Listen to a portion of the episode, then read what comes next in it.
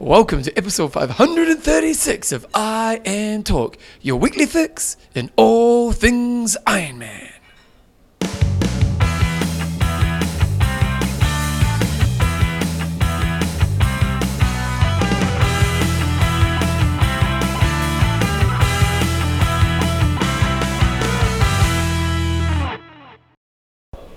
Right, team, welcome along to episode 536 of IMTalk with Coach John Newsom and Bevan James Oz. How you going, mate? I'm pretty good, Bevan, and uh, yeah, we've had a little bit of a rocky start to today's show. Oh, my, my intro. I'm not sure if I got my intro right. It took me like a minute to get it right. So today's a little bit different, team, because we are kind of still in Kona, actually in the lounge. Which lounge are we in, John? We're in the United Lounge, and we have gone carb crazy. Well, John Newsom's gone carb crazy. I had, I went pretty conservative. How, many, how much how much cream cheese did you put on your bagel? I, I had to balance out the carb with the fat. Oh, okay. Nice, nice work there. So um, basically, today's show is going to be a little bit different. But before we do, let's do the sponsors. Endurance Sports Travel, uh, proudly proudly helping us out with our Kona coverage. They've been absolutely fantastic, Tim. If you are looking to head overseas, make sure you check them out. Who else we got there, John?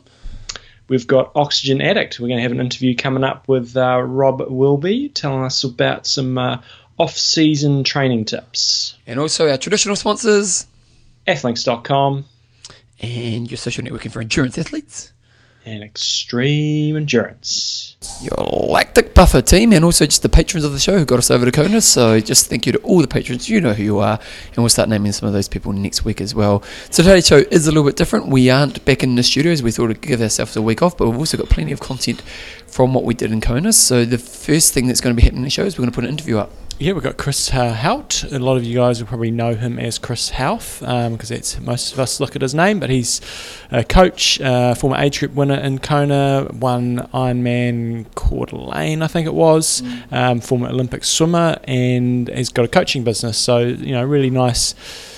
You know, we discussed a whole variety of things. So it was a good interview. Yeah, he's a really good interview, wasn't he? Cool guy. Uh, and then basically, what's going to happen after that is this year in the Kona coverage on the race day coverage, we just did the pro athletes, and so then today, what's going to happen is, is just basically kind of what happens on the day of Kona. So what happens on the day of Kona? The experience, John and I, we didn't really talk much about the race. It was more what was happening throughout the day as we were there, and we've also got a few age group interviews from post race that both John and I did, and then at the end of the show, we're just going to chuck on a, a couple little of the epic camp interviews that we managed to get over the last couple of weeks as well. So basically, that's going to be the gist of today's show. But before we get into that, we just thought we'd talk a little bit about the race, John, and let's have a talk. Yeah, so I really wanted to you know have a look at the top ten because um, we always you know really highlight the winners, Daniela Ryf and Jan Frodeno, an amazing experience, uh, amazing races that they have. But if we run through the top ten, in tenth place we had Carrie Lester, nine twenty eight. Uh, ninth place Lucy Gossage from GBR, and she was pretty thrilled with that. Eighth was Asa Lundstrom from Sweden in 9.22. Close finish with um, Sarah Piampiano uh, and, and also in 9.22, so she was 20 seconds up the road. Michelle Vesterby, who we talked to after the race, and she stole Bevan's um, Coke Zero. I was gutted. in 9.19, sixth place. Kaisa Lehtonen from Finland was fifth, and we heard from her in the post-race interviews. She was the girl who rode 100, uh, rode 180 k's when she was 12 years old. Anja Beranek put up a really brave fight on the bike to be sticking with Daniela Ryf for you know a good big chunk of the race and looked uh, sensational. So she was fourth, and then the podium was Heather Jackson in third, uh, only only a minute behind Rinny, which was impressive. Mm. Um, Mirinda Carfrae in second place. and Daniela Ryf in first. So Daniela Ryf's times were 52 minutes swim, 4:52 on the bike, and a 2:56 marathon, which I think is the fastest marathon of the day. Certainly the fastest bike of the day, and uh, she was right up there after the swim. Course record 8:46.46.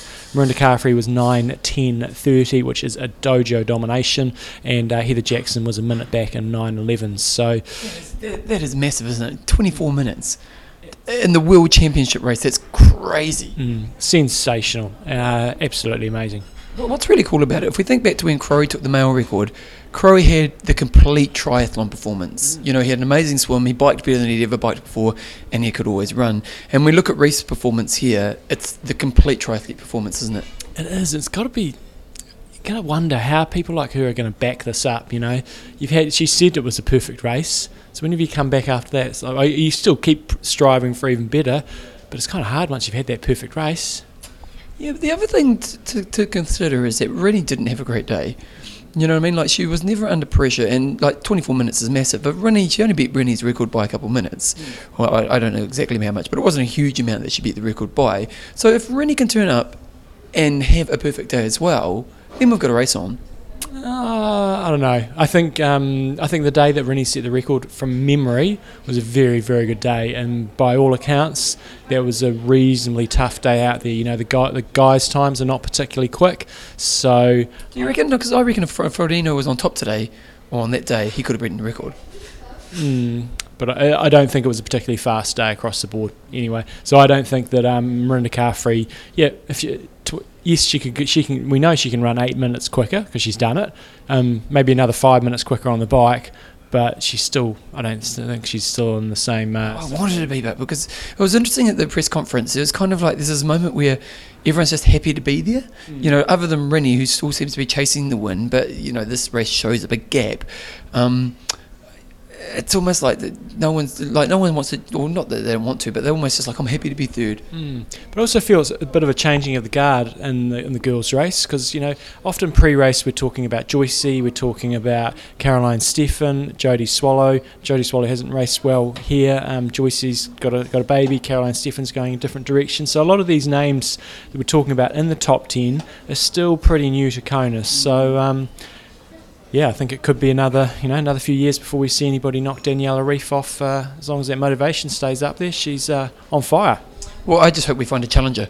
Yeah. You know, now, now okay, so you know, you listed John Newsom ITU girls are coming. Yeah. Are we going to see any ITU girls come over next year? You know, we've talked about the Gomez and that with the boys, but can you see any of the girls who post Olympics maybe think actually could come over and actually could be a threat to someone like Ryf?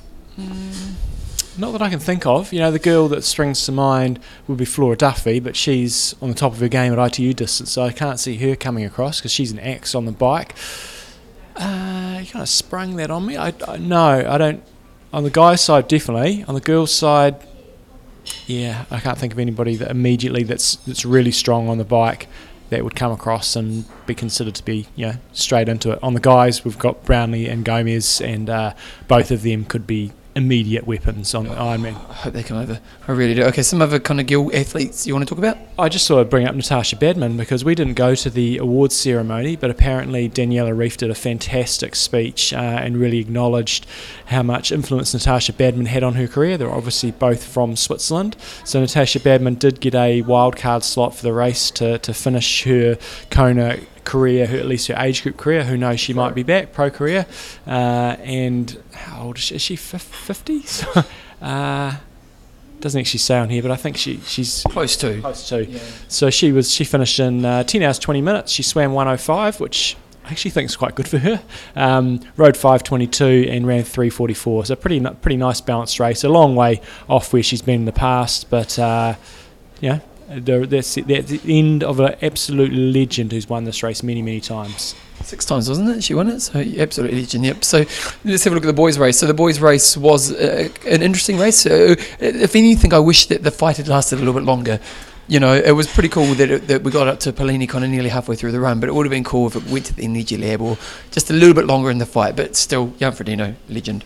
Yeah, I was somewhat surprised that Kienle actually lasted that long. So I was watching uh, at the top of Palani, and by the time they got there, the gap was you know. 50 odd meters, uh, probably not 50 meters, but but close to that.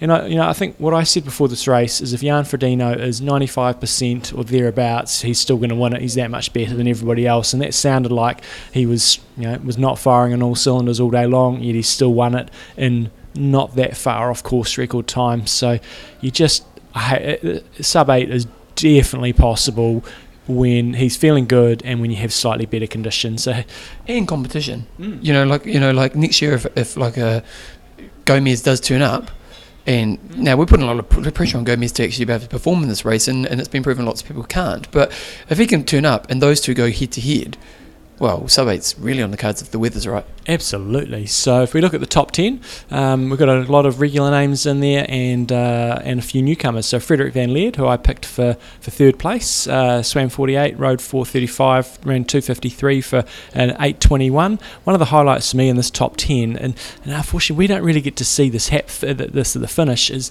how close a couple of these finishes were. So Van Lierde was in tenth, but and Ivan Rana was ninth, only eight seconds in front of him. Wow. Because we're, we're behind the finish line and we can't hear what's going on, and and the athletes kind of come through in drips and drabs, and we're not quite sure, you know, what the gaps were. So I saw Ivan Rana, I think, was the first. He came out for us. Yeah, the first athlete we saw, and he was in ninth place. Uh, and we didn't see. I don't know. You, you saw Frederik Van Lierde. Yeah, yeah. To get Freddie, Freddie was really annoyed with um, the drafting penalty he got because he just said that sure he was drafting as they going uphill, but everyone was, and it just seemed about unfair to pick on one person at that moment. Mm.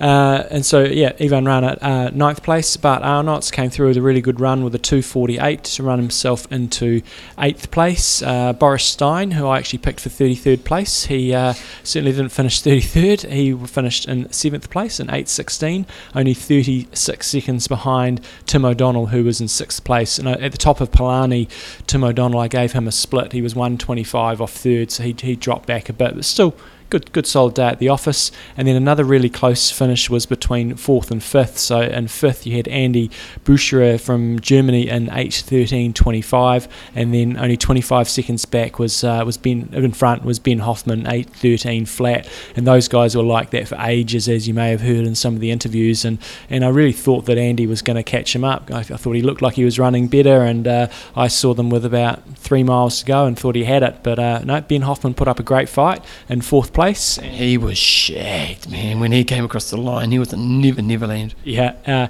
and Patrick Lange, this was one of the highlights of the day for me. The oh, dude, yeah. the dude got a drafting penalty, um, which, uh, or a blocking penalty, actually, not a drafting penalty. So Finish. Is there, is there a difference in the penalty?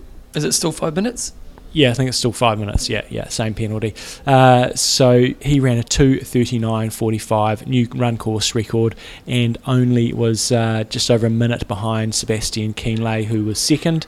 Kienle, to his credit, you know, ran a 249, which yeah. I wouldn't be surprised if that's his fastest time over there. It's, it's a solid run split uh, for 18.06, and he was about uh, three and a half minutes behind Jan Frodeno, whose splits were 48.02 swim, 429 on the bike, and a 245 run for 806.30, and just, uh, yeah, just kind of had it in control. So, just any other observations about the race, Sean? Um, well, I put down a couple of highlights myself. Uh, where were they? Down here somewhere. Um, I, I, mentioned this to Bevan last night. A highlight that I had uh, was uh, I went down at the finish line. You would have heard a few of the interviews that I did, and uh, and the Sheik Sleek. The, the, I can't remember his nickname we gave him. It was the Sleek Sheik or something like that. And I think it's Richard. I think. Um, and I was walking back to, towards the car, and and he uh, he said, "Hey, John, John, yeah, I just want to say thanks for everything you've done." And was uh, in terms of uh, the show, and said, uh, "You know, wouldn't have got here without you. And, and that was sort of the, the feedback we got during the week was from listeners has just been so awesome. So that was probably a highlight for me is, you know, we, we enjoy doing the show, and um, but it's just really nice when people acknowledge that it has actually made a difference in their uh, careers. Yeah, it really does. Though. We, you know, people will let us know that we're a part of your triathlon experience, and so that's, that's really kind of, we treasure it, don't we, John? Mm. We treasure, what else did you enjoy? Um, yeah, there's a few highlights to me. The crowds this year I thought were significantly bigger, both on Palani. There was a really good atmosphere. I thought what Training Peaks did with, they gave these little bells out, and so you really they heard your cowbells, John. They heard you. that was awesome. Um, down the finish, when I went down at the finish time, it seemed to have more atmosphere than, than when I went. I've been down there at the past at the same time, so I think they did a great job there. Just seemed more people on Ali'i Drive. You know, we were down by Lava Java, and often we kind of just not by ourselves. There's a few people around, but just there was more buzz. And uh, the highlights to me from the pros racing was the run performances of uh, Patrick Lange and and, uh, and just quite a few of the guys really stepping up. You know, we saw quite a few sub 250s, so it was really nice to see. Do you think we're seeing a shift in the way the race is being raced? Because in the last 10 years, we've seen very much swim, the swim happens, the Uber cyclists try to break away, two or three, maybe, you know, max will get away, and then it's you know the cat and mouse game to the run. And some days the the cyclists will do really well, but generally speaking, the runners are going to get there. Whereas this year, the cyclists didn't try to break away. And it was interesting when I asked Kienle in the race. I said, "Well, why didn't you break away?" And he said, "Well, I've learned." Yeah. Um, and and in some ways, but it seems to be that the strategy of the race, and maybe it's because power numbers are so good, I'm not quite sure, but it seems to be that no one was willing to take the risks on the cycling front that maybe in the past people would have done. Or is it just that we have so many strong cyclists now, it's harder to do? Yeah, I think it's a case of the everybody lifting their game a bit on the bike. You know, Kienle now seems like a very, very smart racer, but he, he backs his run, where in the past maybe he didn't back his run quite as much. So, whilst I think um, we didn't see any cyclists get away. You did see those that weren't strong enough get shelled out big time going up to Hawi. So I think it is still really, you know, need to be a, a real axe on the bike. But yeah, you know, and we talked to Kienle about that. He's, he's kind of strategic, measures his efforts, and yeah, I, I'm, I'm somewhat surprised that he hasn't broken away. And uh, we didn't have a Starykowicz there this year as well. But you know, guys like Michael Weiss, he's an axe on the bike, and he couldn't come through. Guys like Lionel Sanders and Joe Skipper, who are you know beasts elsewhere, um, weren't able to quite ride up to the front groups. So. Um, hmm, yeah, it's, it's, just interesting to see how the race dynamic is shifting. You know, like it is shifting. Uh, you know, there was a period of time where it was all about the run, then it became a bit more about the cyclists, and it's yeah, it's just we see a little bit of a shift again.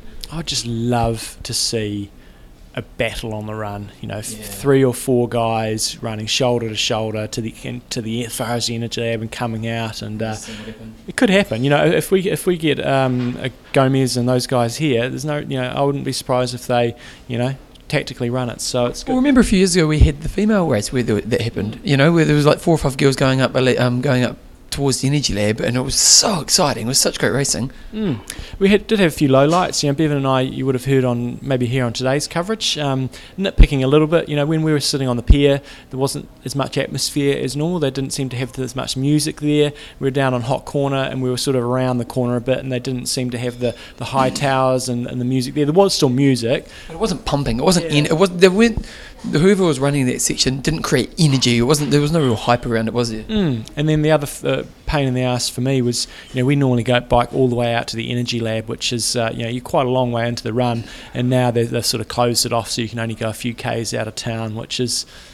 I don't know. It seems a bit disappointing, especially from the media point of view. You know, we get some really good insight into the race, um, getting all the way out to the energy lab. So that was a bit of a shame. Um, and then, you know, age group drafting was pretty uh, pretty horrific. It's um, yeah, doesn't doesn't motivate me to go back when I kind of see see the packs that came back. You know, on the way out, you expect it. It's big. It's really clumped together, and it's it's very very difficult. There's limited space, but it was really disappointing for me to be standing, you know, a few miles down um, Ali'i Drive and just seeing some of the people coming past blatantly, blatantly drafting when there was space not to be drafting. So that was uh, pretty frustrating for me.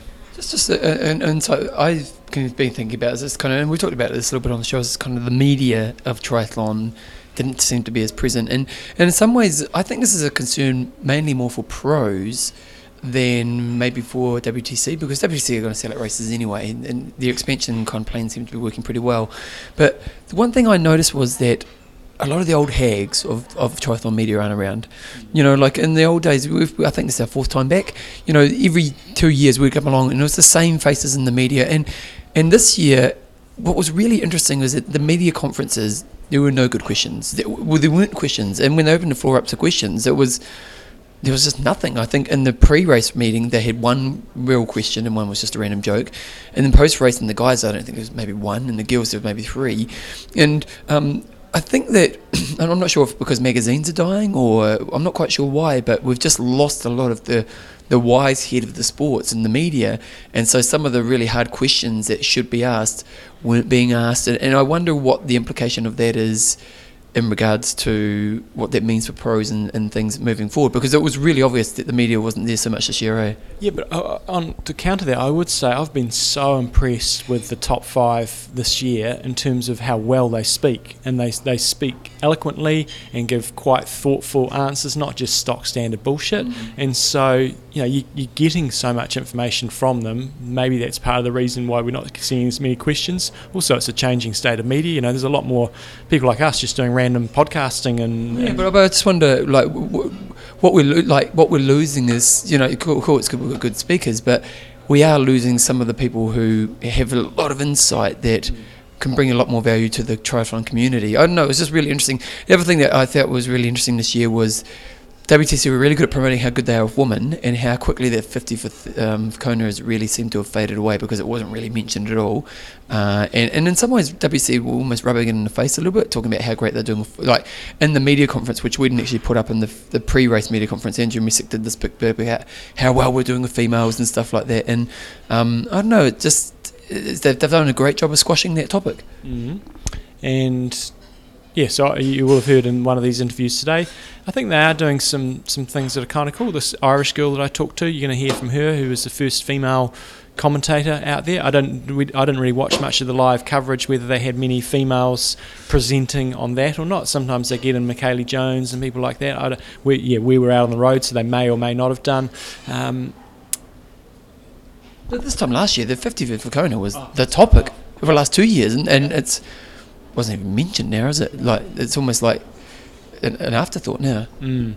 Um, you'll hear me rant later on in this in the show. A re- thing that's really pissing me off, and I've, is they can't even acknowledge challenge. You know, we're at the, the post race media conference, and and uh, Greg Welch is up there saying, "Jan Frodeno, you've had a really busy year. You did uh, Ironman Lanzarote, and you did whatever other Worlds. race worlds. World seven point three. Yeah, and you didn't do that, and but they didn't even mention challenge Challenge Roth and and I know they're not they're not going to promote it. I understand business, but the fact that they didn't even say you know you did a, an iron distance race in July, it's just so petty. I just it, it was intentionally petty. It was pathetic. Grow up. But the other thing I was curious about because when Frodo did talk about Challenge Roth, he would always say the race I'm not allowed to name. So I'm curious to see is that actually is that a fact? Is he not allowed to name it? Hmm. Because in the previous years they have acknowledged challenge races, but this year, yeah, I'm, I'm really curious to see if in, in, some kind of contract they sign, are they're not even allowed to acknowledge that challenges around.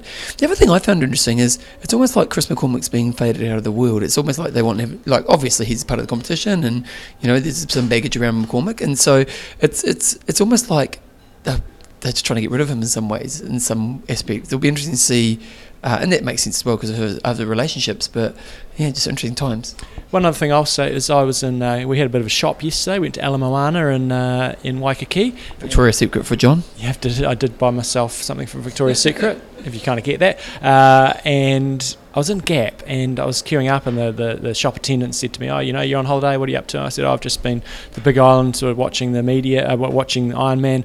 And I said, "Oh, were you racing?" I said, "No, no, I was just doing media work." And there was a couple next to me, and they said, "Oh, we were over there as well." And he was he was doing some media work, and this dude was actually a um, cameraman for NBC, and he was. Um, and I said, oh, I was sort of chatting away to him and said, oh, you know, while, while you're here, while I've got you here, why do you guys just focus on the, the, the leaders? And uh, and can you not just do some other shots? And he was saying, you know, for the American market, they just want to see the, the, the leader. And uh, they actually have six cameras out there on the, the course. And it's not just the, the two that we sort of hear, there's only two cameras out, there's six cameras. They do have access to all of that. Um, during the race. However, for the live coverage, um, apparently we, we, need to be boarding. Uh, apparently, for the live coverage, you know, the helicopter needs to be directly above that particular camera. So if um, you know, for Daniela Ryf, the others are so far behind that helicopter is going to have to go back quite a way. So there is a few more logistics. If we want to get better coverage, then probably needs to be more helicopters over there. So I'd imagine to get more than one um, you know, one feed, decent feed going, it's going to be uh, a lot more expensive. Okay, we're gonna we're gonna go off now and actually get the rest of the show on. So we've got Chris Hauth coming on right now, and then we've got all the Kona coverage after that. And John I will be quickly back at the end of the show. Okay, John Boone, we've got we've got a bit of a legend here because yeah. he's about filled every number in the top ten. He's telling us before he started, so he's a bit like Sesame Street of athletes. You know, one, two, three, four, five, six, seven. No, no, not yeah. working. Oh well, here we go. Chris Hauth, who used to be a Olympic swimmer, I want to find out a bit more about that. He's also a coach, and he's also been over here in Kona, and last year won his age group, uh, so as well as winning ov- overall Ironmans earlier in his career. So welcome mm-hmm. along to the show. Thank you. Thank so, you. Thanks so you, for having me. Last year was the first time you actually won your age group? yes, after many, many attempts. And, my, and my bad joke at the start was because you've basically pretty much filled every number up till first until last year. Yeah, besides fifth. Really? so we've had had them all. Yeah. And so, what was it like? If you come back so many times and been so close so many times? Um, a motivator for sure, yeah. um, but also knowing that if the strategy comes together, I'll be fine. It's just when something derails you on race day, that's when quickly the places start shuffling up. And it's the problem with our sport, isn't it? Because you only really get that one day a year to test yourself. So if you get it wrong, Mhm. even just a little bit, it's enough. You got to wait a whole year to get another chance, don't you? Yep, that's the worst part of the sport in many respects because so many people focus so much of their efforts on one day Yeah. that oftentimes their nerves and their mental game derails them. Their fitness is there to have a great performance, but unfortunately, the the nerves of the day and just overthinking something quickly Uh, ends it. So, um, it must be. For, uh, no, is it frustrating for you out there knowing that you're probably almost, almost always going to be either first out of the swim or very, very close to first out of the swim? Um, do you get smoked, uh, swamped on the bike, and then hold it together on the run, or how does the, the race sort of pan out for you and Kona, knowing there's the, all those bloody Uber bikers coming up from behind? Well, the great thing about being a swimmer swimmer in the sport of triathlon, especially in Ironman, is you have the inv- advantage all day. You know exactly your placing all day ah, long. Oh, true, yeah. So even on the bike, when the Uber bikers come and get me, mm. first of all, I know they're l- using a fair amount of energy to come and get me, and second of all, you can sort of count the bodies going by, and you look at the body types, mm. so you know right away who's a runner in there too, and knowing that I run pretty well off the bike, I can sort of strategically map out how the rest of the day will go.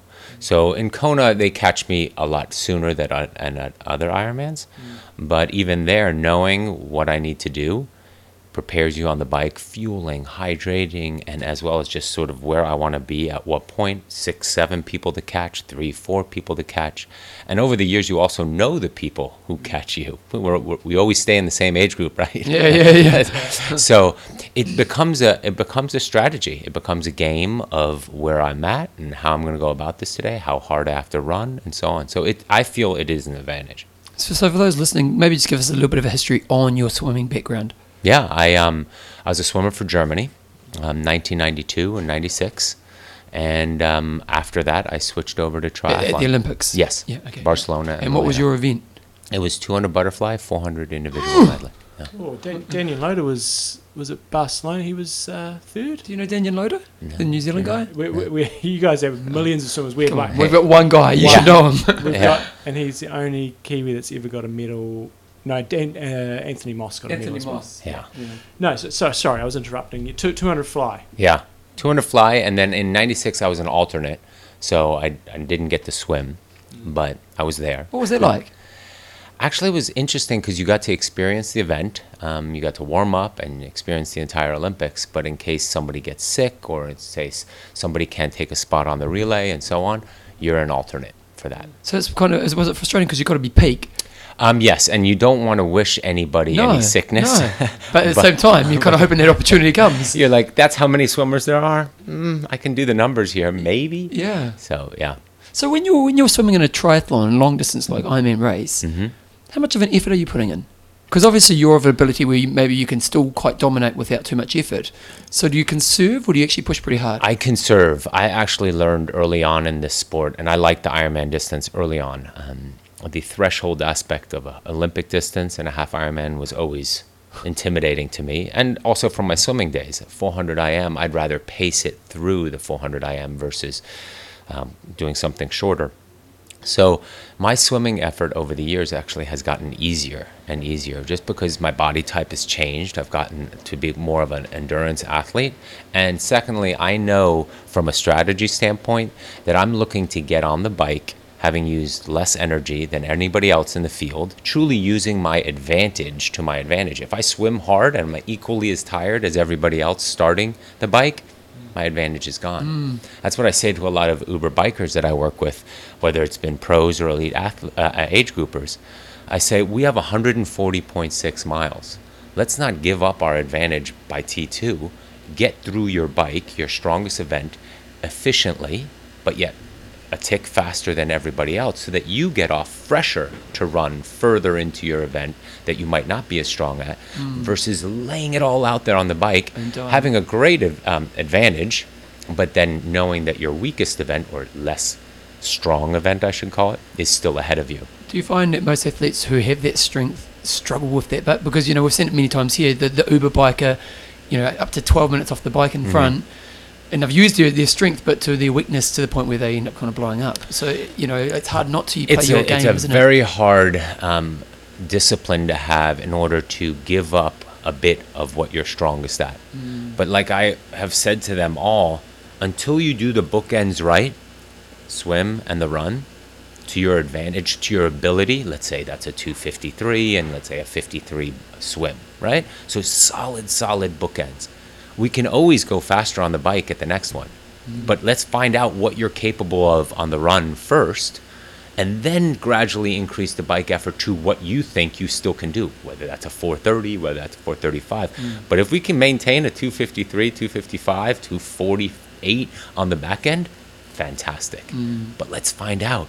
If we mm. don't find out, we're going to spend many years in triathlon and always wonder and always chase that what could I do on the marathon? Let's go easy on a bike for once, run our brains out on the um, on the marathon, and then have a number we can use as our gauge. Mm, good way of thinking about it. So wh- when you finished your swimming career, um, uh, you got you got into finance, from what I can see. I mean, what where did you, where did your, your athletic career sort of go after swimming? You know, your, your time was done on swimming. Well, I um, that's I was just asked this story the other day. Um, I did some Olympic distance triathlons uh, while I was still sort of finishing up my swimming, cross training, and so on. And early on, I did in the mid 90s a couple of Olympic distance triathlons where I was not first out of the water, and I was still Oh, swimming really? then, and I was very surprised. Yeah, I'm sure But- upset. well, not upset, but confused. What am I doing wrong? And this is a 1500 meter swim. I should be able to do this. But I looked around at the finish line and saw that it's a bunch of former swimmers. People like Dave Berkoff, a gold medal winner in the backstroke, Lars Jorgensen in those days. Um, a lot of former swimmers were moving into this triathlon sport, which was pretty new at that point still. And I was speaking to those guys, and I knew a few of them, and I said, "Ah, this is where elephants go to die, right? we we moved to triathlon, and I was hooked. I loved it. I loved the sport early on, and so that transition happened um, to triathlon, and then finance was great in the years that I did it. But as it sort of migrated, that my triathlon um, interests had grown, my finance interests had changed more from a lifestyle standpoint, as well as I was a currency trader. So we were working in a in a area of the industry where once the euro happened, a lot of things in my world had not collapsed, but the advantages had gone away. And so it was a good time to switch. Okay. And I would already started working with some athletes on the side because they were wondering what I was doing and how I was working. And I started working with them and coaching them, and the rest is history. From a business perspective, because finance is such a financially rewarding industry, Mhm. then triathlon coaching isn't so much the case. So, so how did you make that transition work? Um, yeah, I was. First off, I was very lucky in the years that I did do the finance, so Yeah, I was able to set yourself up. set myself up. Um, and I always had a personal um, mantra, mission of saying, if I have to dip into savings, if I am not able to sustain this lifestyle, I'm out. Um, I was fortunate again, um, after a few years of not doing finance in New York, I w- had moved to California, and it was right when Y2K happened, and so they thought the world was going to end on computers on, you know, December 31st. Yeah. So early on at Charles Schwab, they hired a few guys um, in November who knew how to trade paper tickets, literally write it down and still take orders in order to, do, Yeah, in case in the case the computers did blow up, yeah. on the next day we're able to do that. I was one of those contract temporary employees that they hired. Um, and then I stayed on for another few years. So in between, there's been different things that sort of have kept me connected to the finance world. Um, and so, in terms of racing professionally, you did, I know you won Ironman Coeur d'Alene. Um, How long were you actually racing in the, the professional ranks for? Not very long, maybe just over two years. Um, and it was mainly because enough of the pros, who are good friends and I trained with, gave me a good enough of a hard time to say, hmm. What are you doing? Hmm. And I kept saying, I haven't won my age group in Kona. I haven't done anything that spectacular. Until I'm at that point, I shouldn't be racing pro. Hmm. And they kept saying, No, no, no. you need to at least play in the pro field. You'll learn a ton, um, and it's been it was it was fantastic because it allowed me to transfer a lot of that knowledge into coaching and understanding it too. So why only two years? I started having kids, I was married, and I, I just couldn't keep up. Um, I was I was what I would call a B level pro. Yeah. Um, I'm, I was always behind the main field. I could clearly project that I would not get there. Um, quite honestly, it's the same thing that happened to me in swimming. I wasn't that good of a swimmer, but because the timing was right, I would call myself a B level international swimmer with Germany unifying teams. There was a lot of turmoil there, so some of the best swimmers in the unified German team were not available. And Oh, so I sort of snuck in into Yeah. a period. So again, it's um, in the pro field.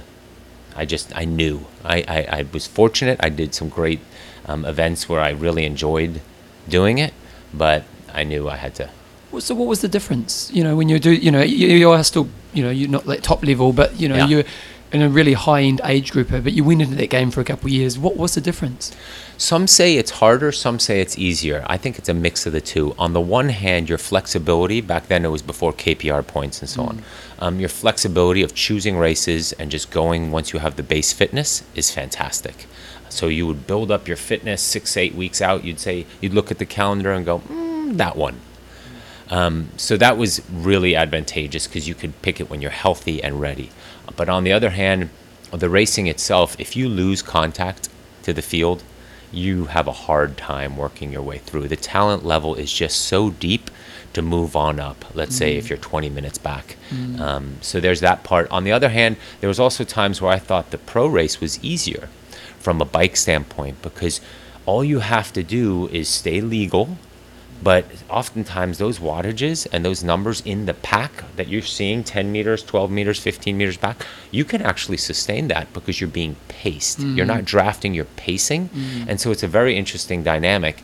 But again i was pacing with the b level pros. Yeah, yeah. not with the Yeah, not with the high front guys. But uh, it was a fun situation to be in. Did, did you? So you didn't race Kona as a pro? um, yes i did uh, what year was that i would say 2008 maybe 2007 So Yeah. what was it like?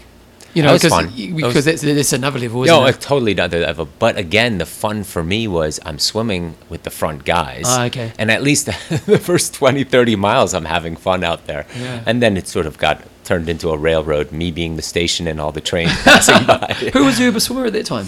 Um, well, uh, Jan Sibbersen was still swimming really, really fast. He was going for the record at those times. Yeah. Um, and there's always some uh, five or six swimmers. I remember one year Macca and I went off course, and he literally, when we were running uh, out at the pier, he turned around and go, "Chris, what were you thinking? I was following you. it's your fault. It's my fault."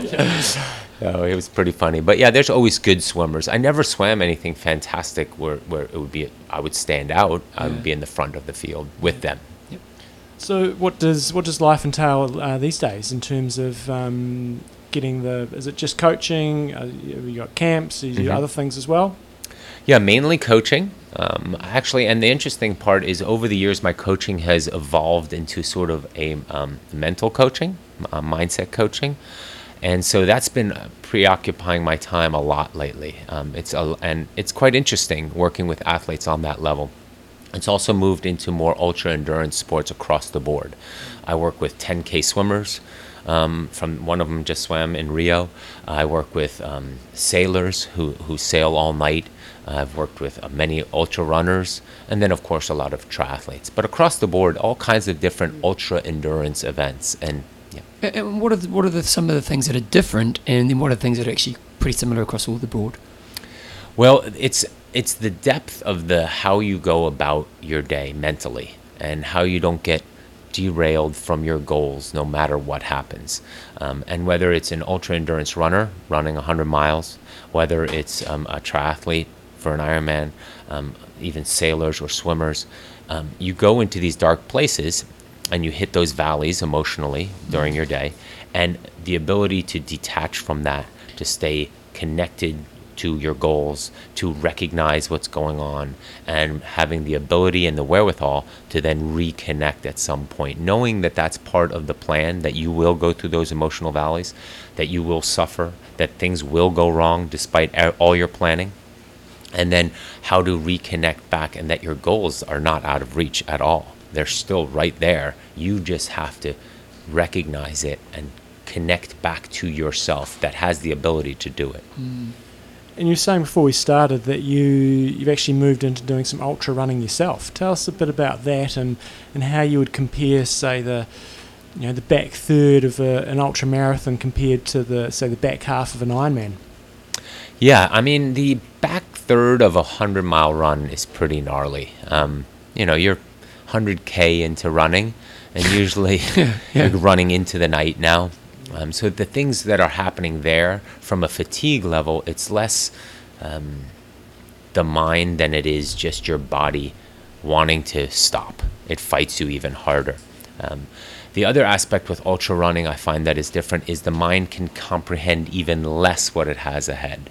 I think that's one of the dangers in ultra endurance sports where we lose touch with our goals is because our brain can't comprehend 13 more running miles, 30 more running miles.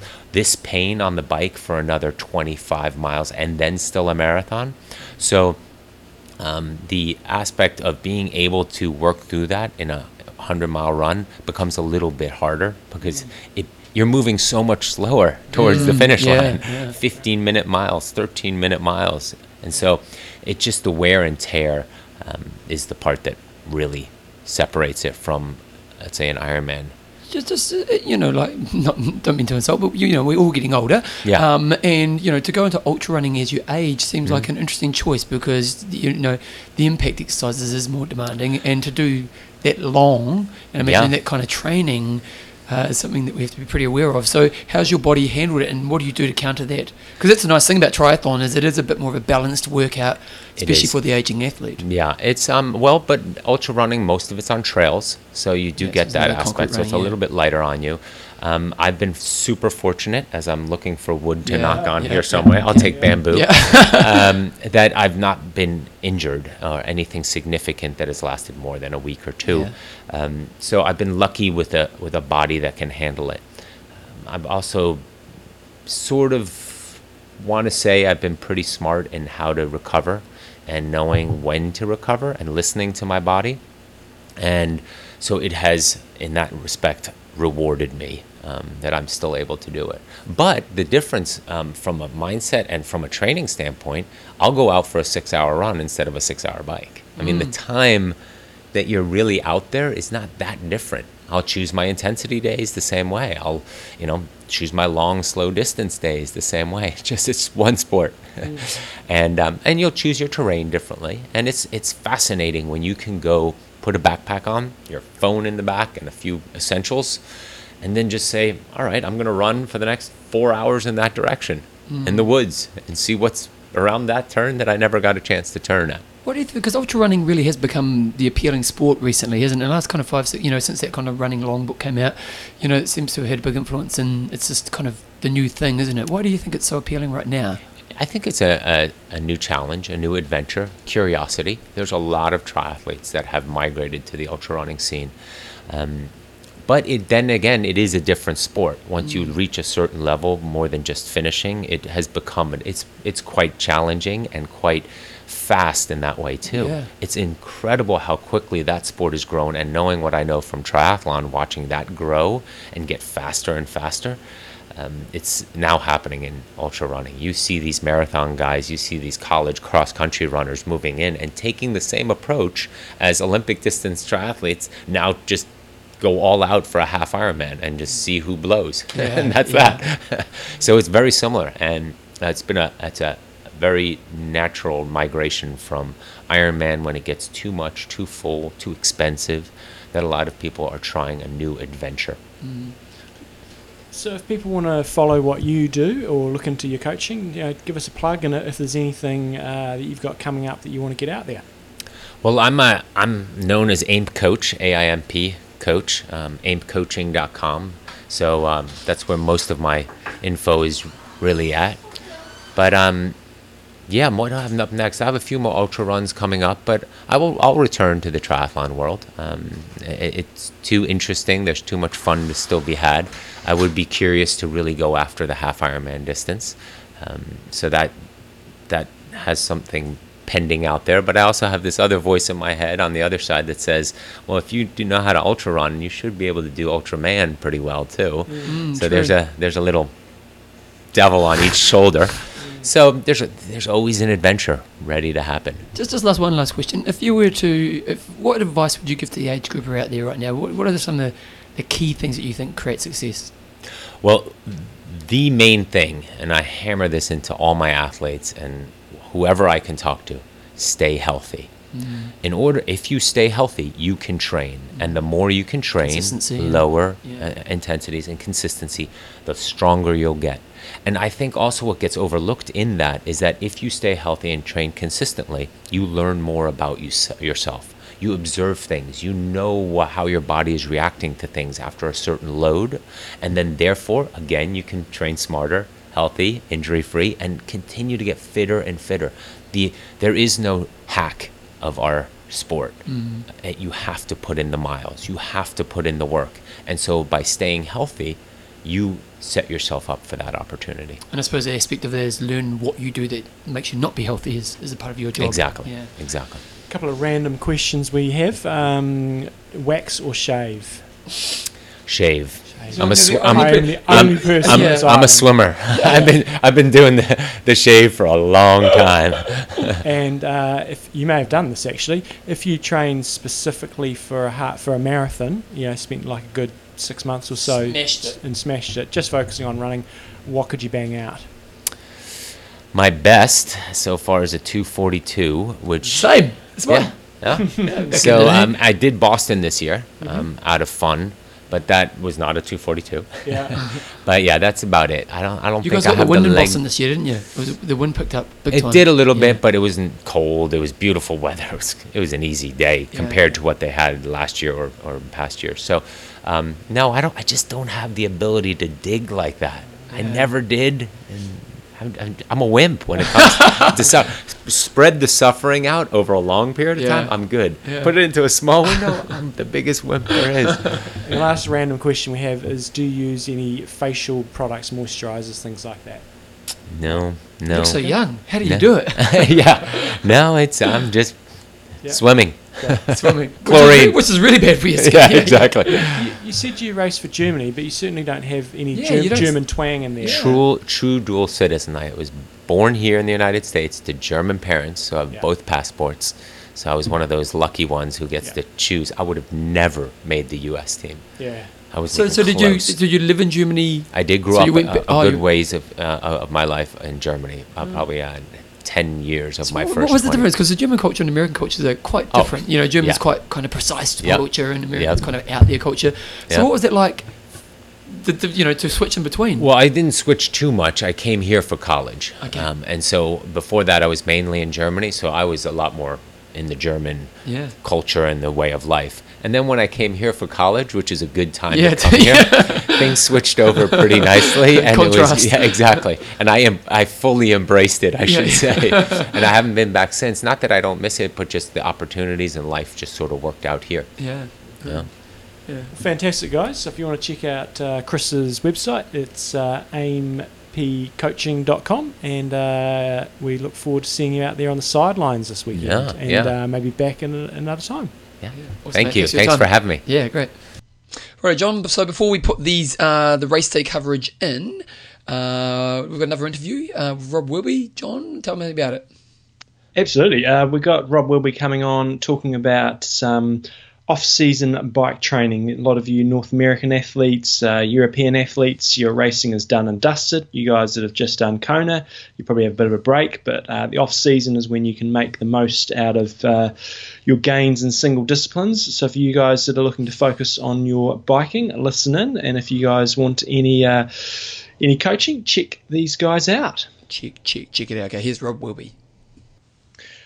Righto, guys. As we mentioned in the intro, we've got uh, Rob Wilby from Oxygen Addicts on the show today because a lot of you guys are going to get into your off-season training, and sometimes you can bumble your way through with you know just doing your standard swim bike run that you do all the way through summer.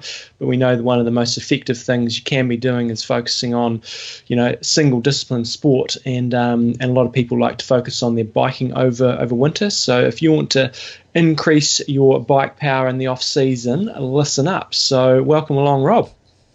Hi, man. How you doing? Good. I've, I've just got to chastise your uh, your Great Britain men because I was I was picking them. I thought they were going to get on the podium in Kona, and they they disappointed. You dominated everywhere else, but uh, didn't happen boys, for him this year. Joe Joe did his best though, didn't he? Joe rode like a maniac to try and make the pack, and I, I kind of love that that kind of death or glory kind of uh, attitude. It was yeah. definitely and, death, but but it was our interview post race with him was gold. Yeah, yeah, and, man, uh, really Dave, David. David McNamee still uh, still had a pretty solid run. I think one of the one of the faster runs. So maybe maybe next year. It's coming, man. Those boys are going to be on the podium one of these next couple of years. I tell you.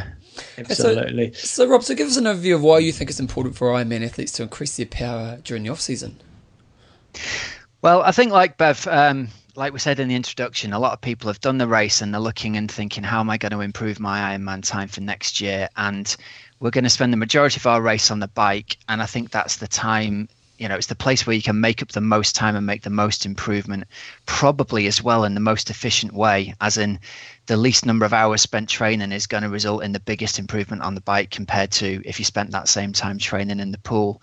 So I like to look at it like this if you can increase your functional threshold power over the winter or over the off season, you're going to go faster for the same given effort come next summer. So compared to your mates who either are going to slack off on the training during the winter or do nothing but kind of ride around easy, nothing much is going to change for them in terms of the standard of their biking by the time next season comes around. Whereas the guys who spend a couple of eight week blocks focusing on their functional threshold power can make themselves significantly stronger riders in that time. And then as it comes around time to start doing longer training as the certainly in the western hemisphere as the days are starting to get longer and the summer's coming around again you can add on that sort of the add the endurance onto the fact you're already fast and strong and powerful on the bike and you end up riding one or two or maybe even three kilometers faster an hour for the same given effort. And i imagine also you're stronger off the bike too because you're uh, you know you're more conditioned for your run yeah, well, exactly. I think one of the, the big things that nobody talks about is if you get yourself really fit and strong on the bike, you've then got the option to not use that fitness on the bike. You can basically ride a bit easier next year and still go faster than you did this year and be in much, much better shape to run off the bike. So yeah, absolutely. That's a that's the big hidden benefit of being stronger on the bike as well, isn't it? Yeah, so so if you are someone who is looking to do something like this, like if you're athletes, how many times a week will you get them training in the off season, and what's that kind of typical winter off season session look like? Right, so what we'll have them do on the bike, we'll we'll split the winter up into two eight week blocks. We'll kind of go November, December. We'll have a week off over Christmas, and then go January, February, and that makes two nice eight week blocks there. And they'll be training three times a week on the bike. Two of those times are going to be a really focused hour long turbo session, and another ride is going to be a longer, ideally outdoors, but you know that's weather dependent, a, a sort of longer aerobic ride. And within the two indoor rides, what we're going to try and do is within 60 minutes, we'll have a 10 to 15 minute warm up and maybe a few minutes of cool down at the end. But in the middle there, we've got a 30 to 40 minute block where the guys are going to be working hard. And depending on the stage of the training they're at, we're going to be working at between 95 and 105% of functional threshold power. Okay. We'll start at the lower end, we'll build to the higher end across those two eight week blocks and you know my line here is it's it's simple but it's not easy. I mean it isn't rocket science doing this and i think your listeners could take these sessions away do them on their own and get a lot stronger and faster. Um, the key to it is it isn't easy doing these. So you've got to be prepared to kind of grit your teeth and dig in. And i think if people are from that background of using TrainerRoad or they're from the background of riding hard on Zwift in the winter they're used to the idea that they've got to do some hard work on the bike. They can't just sit there and watch netflix and do nothing Mm. Well, also the fact that you're doing turbo sessions allows the, it takes the weather factor out, doesn't it? Yeah, totally. I mean, you can absolutely do these rides outdoors. We've had a few people talk to us and say, "I'm I'm actually living in Florida, so I can go outdoors and the weather's beautiful." And mm. you say, more power to you, man. But I'm a big believer in if you wanna you wanna use at least one eight week block a year where you are on the trainer twice a week. You can control all the variables. You don't even have to have your eyes open when you're doing the efforts, you know. And and it does get a bit difficult towards the end of these 30 minute blocks here. So you want to have your your eyes closed, your head down, the iPod on full blast, and really putting the power out without worrying about cars or traffic lights or whatever. Mm. So, for, so, Now- oh, John, you go. Yep. Um, everybody wants to ride like Lionel Sanders because he pumped out, uh, I think it was over, I think it was 306 watts normalized power in Kona. It's Um, crazy, wasn't it? which which I can handle for a short period of time, but certainly not 180 k's. Um, what sort of gain? What what sort of gains do you guys um, hope to see over over an eight week block that you might do? Well, we tracked the guys who joined our test team who joined in February. We tracked them over an eight-week block, and uh, five or six of the guys that we we had who completed all of the training. So we figured it was a it was a really good test of what the training plan actually does if they follow it to the letter. Four of the five of them got a six or seven percent increase in their FTP in an eight-week block. So it doesn't sound like a huge amount, but if you do two eight-week blocks and you're getting yourself a six or seven percent increase each time, that could be you know, for, for the standard guy putting out 250 watts when they start, say, that could be in the region of sort of 18 to 20 watts of increase in an eight week in an eight week time period. And we actually had one guy who in, increased by 15% in an eight week block, but I don't think that's usual. I think that was somebody who was relatively new to turbo training and, and was like, wow, this is a revelation. I'm super fit, you know. Uh, but I think sort of six to seven percent in a in an eight week block is what we're seeing, and, and we're kind of comfortable quoting at the moment. You know, just I've kind of already kind of touched on the weather thing, but any other things that you know want to think about when you're incorporating your outdoor rides into your winter plan? Yeah, well, like I said, ideally we'll have our guys go outdoors and they're going to ride for between two and three hours. In an ideal world, they'd go out and do that every weekend and do a, a really leisurely outdoor ride where they're riding with the mates and they're, you know, they're taking it pretty steady in the early part of winter, having a chat, maybe stopping for a coffee, maybe hitting that 65% of FTP. So it, it isn't particularly hard in the early part of the winter. And we'll build that intensity as we go all the way through uh, into Ironman training to get to the point where they're doing really sustained rides of five or six hours, trying to look at 75% of FTP by the time race time comes around. And in the cases of our really stronger athletes, but the key thing here is we recognise that certainly in England the weather's pretty disgusting during the winter time, and so a lot of the time, you know, your coach is giving you a three-hour ride, and you think there's no way I can go out in that. Or, you know, the roads are icy and it's actually physically too dangerous to go out and ride. So, what I do is I give them a 90 minute indoor turbo session that varies cadence, it varies position, it's in and out of the aero position or standing up and sitting down. And then there'll be a main set in there that's working not as hard as the FTP stuff that we do, but a little bit of harder work to keep them honest. And what we've seen is that that 90 minute indoor ride is actually it's actually really effective at giving you probably 90% of the training stress you'd get from an easy outdoor three hour ride where you've got some freewheeling and some downhills and stuff like that. It's actually pretty good at getting that training stress in there. And I, I never give people more than a 90 minute ride on the indoor trainer. Now, that's not to say we haven't got some athletes who want to ride for three hours on the indoor trainer occasionally, but I try and keep them back from doing that in the early winter because we don't want them burning themselves out too easy. Yeah. Hey guys, just one other thing as well. If you um, if you are in the market for a new train uh, indoor trainer, uh, I saw that DC Rainmaker had his latest review on all the, the the new trainers out there. So we often get questions about different sorts of trainers, but uh, DC Rainmaker often does a fantastic review of all of them. So uh, check those out. So Rob, if you if you guys um, if guys out there want to tap into what you guys are doing, give us a plug on on where they can find out more information. Well, the team is open. We've had the team closed while we concentrate on the athletes during the summer. So we've got our kind of October open window, and that's open through till Monday the 24th. So if people have heard the little uh, pieces we've done over the past few months and liked it, they can just simply go to team.oxygenaddict.com and follow the link to join the team now. The prices at the moment are £65 monthly, uh, which, because of you guys read about Brexit happening over here, Yeah, yeah. It's good for but our the dollar. pound is man, the pound has just been hammered. So pretty much everywhere in the world right now, that's a seriously good deal. It's like 79 US dollars or something monthly, um, and we've got a special offer on at the moment where for an annual membership you can get nine months for the price of uh, for the so yeah nine months for 12 months for the price of nine. I get it right there. So it's a saving of £245 or $300 on what you'd pay if you just paid 12 months in a row, essentially. So we've had 29 new members join up in the last week. So we've been we've been really happy and excited by it with people from across Europe as well as in the UK and even some people from the US. So hopefully people like the sound of what they're hearing. And uh, if there's anyone else who would like to join up and, and come and join us for the winter, then we'd love to have them on board. So go to teamoxygenaddict.com and I'll put a link to it on the show notes, guys. Forget the dot. It's team.oxygenaddict.com. Team dot oxygen. Okay, there we go.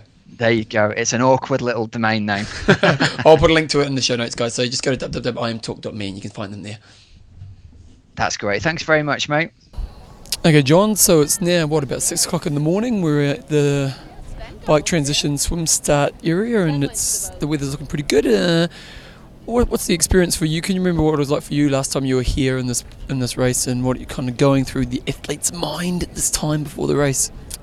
You're just standing in the queue getting to the toilets, basically. it doesn't look like they have enough portaloos, does it? Yeah, there was. We can't walk through the King Kam, and there was a big queue in there.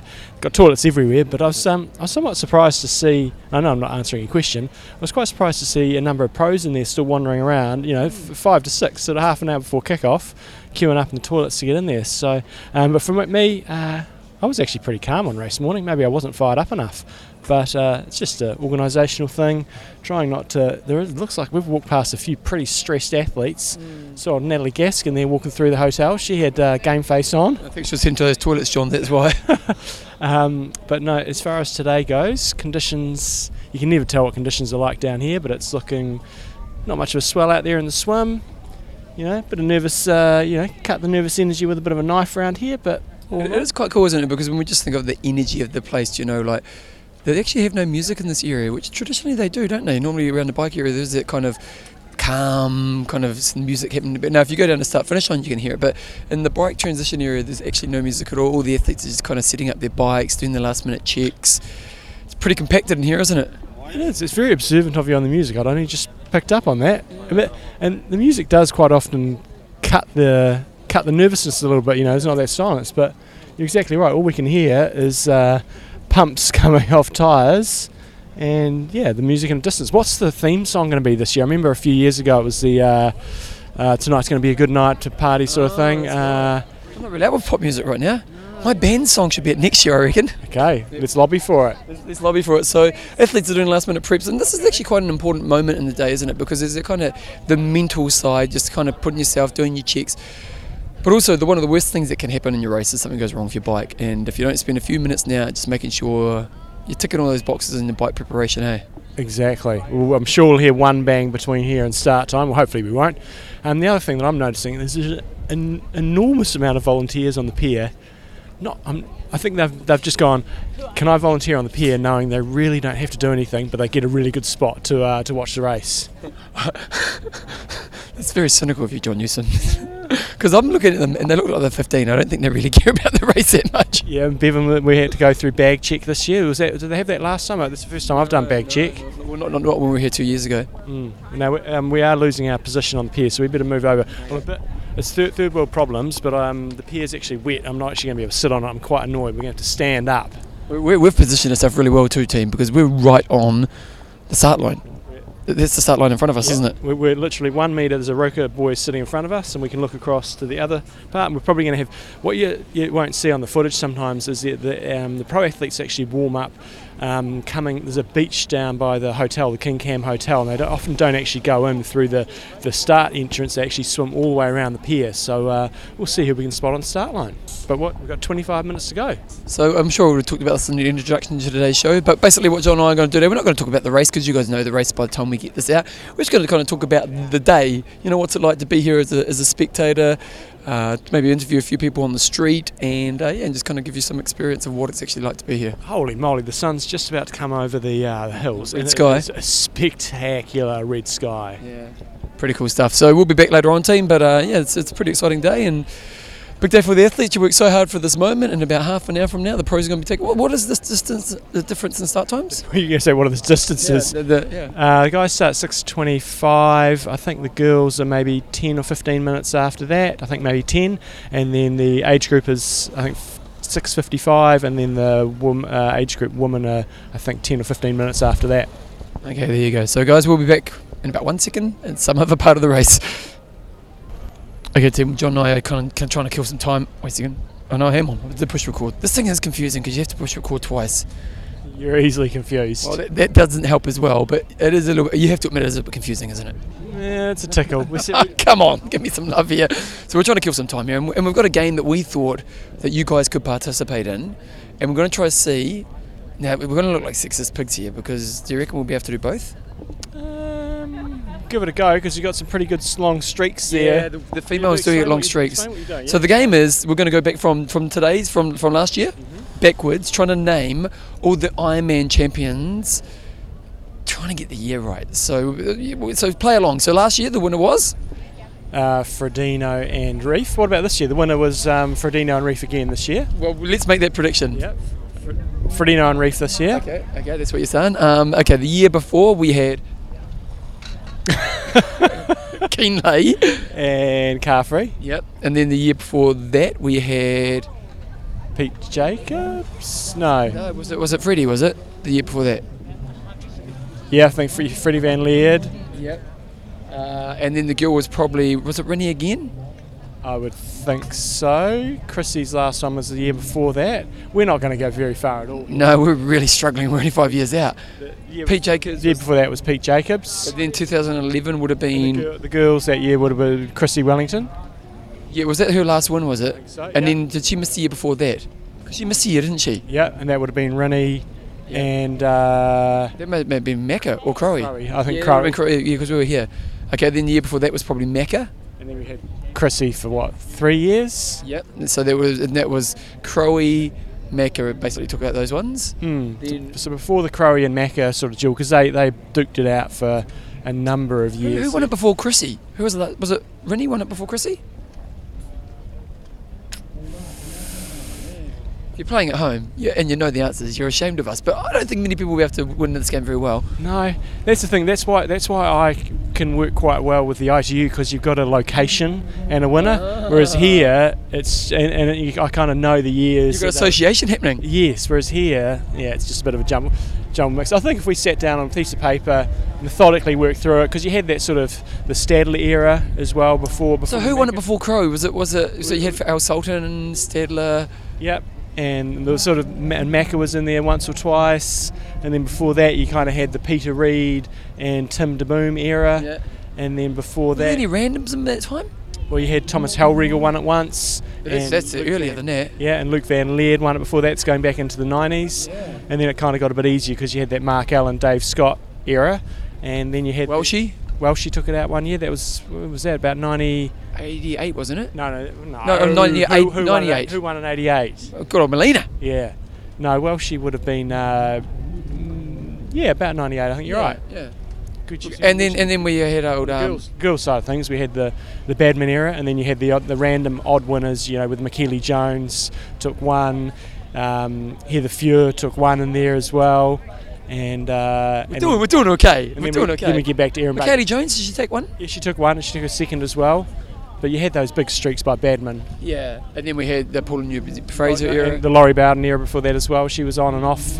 You know, She she twice, didn't she? I think so. Yeah. So I think we could probably name all the winners and then just put them all into order. Yeah, yeah. It's a pretty piss poor effort. Okay, the time I know. We, we, Moving on to another subject. So I know we're not going to commentate during the day, but it is 6:12 now, and so 13 minutes till the guys start. I can't actually see any swimmers in the water yet. No, someone was warming up before. I did see a couple of people swimming out. Yep. So there we go, over there. I've got a few people coming in. So some, One some or of the pros warm- warming up by the pier. I'm going to do a boat count here because you guys again won't see this. There's about what four zodiacs out there. Oh, here comes another one. Geez, we would have been lucky to get on a boat this year. Well, we should have. John said no, and I'm regretting. I should have. I should have pulled rank on that one. You should have overruled me. Yeah. And uh, let's we'll try to do a board cat paddler count as well because I reckon there's going to be about 50 odd out there. It is crazy. As we were talking, Here comes the helicopter. Getting serious, team. The helicopter's here, so it's all about happening, team. So we'll be back later on. Helicopters are so cool. They just came hovering in around the pier. That's wicked. I love helicopters. They actually use a helicopter nowadays with, with drones and stuff. You know, like the helicopters for because I imagine they're using it for camera reasons. It's amazing they are still using a helicopter, not a drone. I know. I, I agree. Because a drone could get right down on top of the swimmers, couldn't it? Mm. And you just hope it doesn't go in the juice. exactly. All right, guys, we're back soon. So one of the questions John and I always get is, you know, if you're coming here to spectate, what do you do for your day? And uh, I gotta say, you want to you want to be down in the pier pretty early to get a good spot on the pier because the, the pier is pretty cool because it's basically like a big amphitheatre for the swim start. So that kind of makes it pretty exciting. John, you're loving the helicopter, aren't Oh, you? I'm loving the helicopter. That's where we want to be. Let's see if they can get a little list to get on the helicopter. Oh, we've got a, number, a pro coming past here. Okay, here we go. We've got number 121. Number 21, John. I'm going to get my program out and figure out. He's- John's going to get the program. He loves this crap. He loves it. He's a train spotter from way back, old John Newsom is. So, yeah, if you do come along and you ever come along and you do want to see the race, ultimately you want to try scheme a media pass. Say you work for your local news channel. If you can't get that, get along to the pier nice and early because you can get a good position on the pier. You can just sit up on the pier. May want to put something underneath your butt because it's not that comfortable because you're sitting on rocks. But by doing that, you can just sit down and pretty much sit out the hour or so that people are going to be out there in the water. John's starting to get pretty excited. He's pulling out the old he's pulling out the uh, the the program. He's getting number 21. Who's number 21? Is the question that we're trying to figure out right now. Bevan, you, you, you haven't done, I, I put on Facebook this morning uh, picks for 33rd. Who's, who's going to get 33rd? Nicolanas. Actually, I didn't put mine down either. was yours? Um, I'm going to go Boris Stein. Is it Nicolanas Racing? He says that was Ben Hoffman who swam past. Oh, the Hoff. Oh, Ben Hoffman. There you go. We got blinded by that big, uh, big medallion around his neck. Right, the, the big sexy stud that he is. Okay, another thing that's also happening right now is as people are setting up for their bike, the supporters are coming along and just giving a bit of love. And there is that moment of energy that people give to each other that's actually quite a, an important part of the day. You know, you, everyone's quite serious, and then you see your friends and your family, and they just give you some energy, and it's quite cool. You see that kind of connection between friends, which is a, a big part of what we're doing. John, what are you thinking as you're looking at the numbers? Um, well, I'm looking at who was the last qualifier on the guys. It was Callum Millward, number 59. And on the girls' side of things, the last qualifier, uh, well, they got Natascha Badmann. She's number 144. Number 143. Last qualifier on the girls was Michaela Hurlbauer from Austria. Because Natascha Badmann was a, what do you call Extra. her? Yeah, An extra. an extra Um, discretionary spot, uh, I don't know. hotspot, Yeah, like like Wi-Fi. yeah. We need popcorn around here. We got popcorn. No. Oh, imagine that. We should have bought some chairs. There is more boats out on the water this year than I've ever seen before. Yeah. So there you go. We, we really are filling up these gaps at times. Here we go. So we're gonna we'll, we'll be back just before the race start. So the males race has just taken off, guys. We were gossiping and the, and the gun went off and we got a bit shocked. Um, John, what are the, what are, what's happening with the pros? What are the pros going through right now? Well, you guys probably be seeing this on the screen as well if you are watching, but there's definitely you had the good swimmers on either side of the start, and uh, the guys who are weaker swimmers are definitely uh, sitting in the middle. And yeah, two big groups sort of straight away, but let's try not to commentate as we go through the day. Yeah, but, but isn't just like you know these pros are just getting the rhythm of the day, you know? Yeah, it's uh, kind of what happens, really, isn't it? And the gap between the gills. Is the gap that it is? No, but what, do you know, what is the time? I think it's 10 minutes. So there we go. The guys just gone. Okay, we're back in here and it's about to start the females race. Interesting after the fact observation that I've got is the guys were really tightly packed together at the start. Uh, the girls, woo, they're off. Very spread out. Well, they, they've taken up the whole line, whereas the guys were all bunched together. And I have to say, the girls to the right of the course just got blown away by that gun because it was just right next to the ear, wasn't it? Very tame start by the girls. They are all over the place in terms of being spread out compared to the guys. Interesting. But but does it just you know like they're going to hit that first buoy anyway, so it pretty pointy straight away, or do you think you get much of a gap in this kind of couple hundred meters? Uh, there's just lots of little groups forming. There's little lines of three already. Interesting stuff, team. There's more observations. Amazing podcasting. this is unbelievable, team. You got hours of this coming. Okay, John, we've just started the men's men age group race, and I've got to say it's it's an awesome spectacle, isn't it? It is incredible. And uh, yeah, very, very spread out. We've got guys that are actually about to swim down the right hand side of the course. But I actually noticed if you're coming here in future years, the guys that did start right hard up against the pier, you might actually have a reasonable sort of line to the first buoy and be able to sort of stay out of the mix. But I have a feeling when they do actually turn in, they're going to uh, get a bit of a munch. We're looking for Hector Pickard, the guy who's doing the breaststroke, but I can't see him yet. There's a few people here at the back, and we've been going. The front guys are probably what 75 metres into their swim, maybe even 100. Yeah, And there's one guy who's just come across the start line now. Well, there's a couple of people who, you, who like are very slow, and so obviously they're going to be pushing that 2:20 kickoff time. But we'll see what happens. But yeah, it's just it's, it's, it's a pretty special sight to be here right now. You've got you know people obviously all around the amphitheatre of the the pier here, but also you've just got all these athletes, a widespread. They're all narrow in as they head into the first buoy, but it's just a, a pretty special thing to see. All the female age groupers are now coming into the water. They've got the pink caps. We've got another blue guy who's starting. He's a little bit late. Look at him. He's in with the girls. What's all that about? Hey, Casanova over there. There's a guy over here doing breaststroke with a wetsuit on. He must be a para athlete, I reckon. Yeah, so it's actually I've never actually thought about the slow people at the back, but yep, that's uh, everyone's out there to race team. So good luck to the athletes racing. Okay, John Ben now we're down by Hot Corner, and uh, they, don't have the, they don't have the big uh, pumping music this year. They're lacking in the music here. I, mean, I just want to say one other thing. We- We'll go to the music second. It's ridiculous when you walk around this place. We've got Emma Snowsill standing directly next to us, and then we've got Dave Scott's just walked past. I can see Craig Alexander about 100 metres or 50 metres down the road, walked along the pier, and there's uh, sort of Karen Smyers, and they're just everywhere. The past champions. It's good to see. Yeah, it's really cool to see. So we're at Hot Corner, but for some reason, normally what you, they've got a guy on a on a stand way up above everyone, pumping some music, lots of commentary, and just a bit lacking this year, John. It is. I'm, I'm with you. Yeah, like this, this is this is a cool spot, and you're kind of think that right now you want that energy. So that's okay. We, we were just we were just kind of waiting for the first leaders to come out of the water for the swim. Uh, they're going to be heading up along uh, uh, first part of the ride here, and it's a pretty exciting moment. Okay, well, no, here we go. Action time. Okay, so we're going to be away soon, but yeah, a little bit lacking in the music. But here we go. Let's do it. Okay, so I've got Chris next to me. He's one of the Epic campers. Uh, how, first of all, how's the Epic camp been for you? Oh, it's been fantastic. Yeah? Fantastic. You know, you get to meet a lot of uh, great people from around the world and uh, train every day, right? Yeah, Yeah. yeah. So this is your first time in, in Kona for the race. It's first time for the race. And uh, what, early on the day, we just kind of up Palani, waiting for them to come up up the hill for the pros.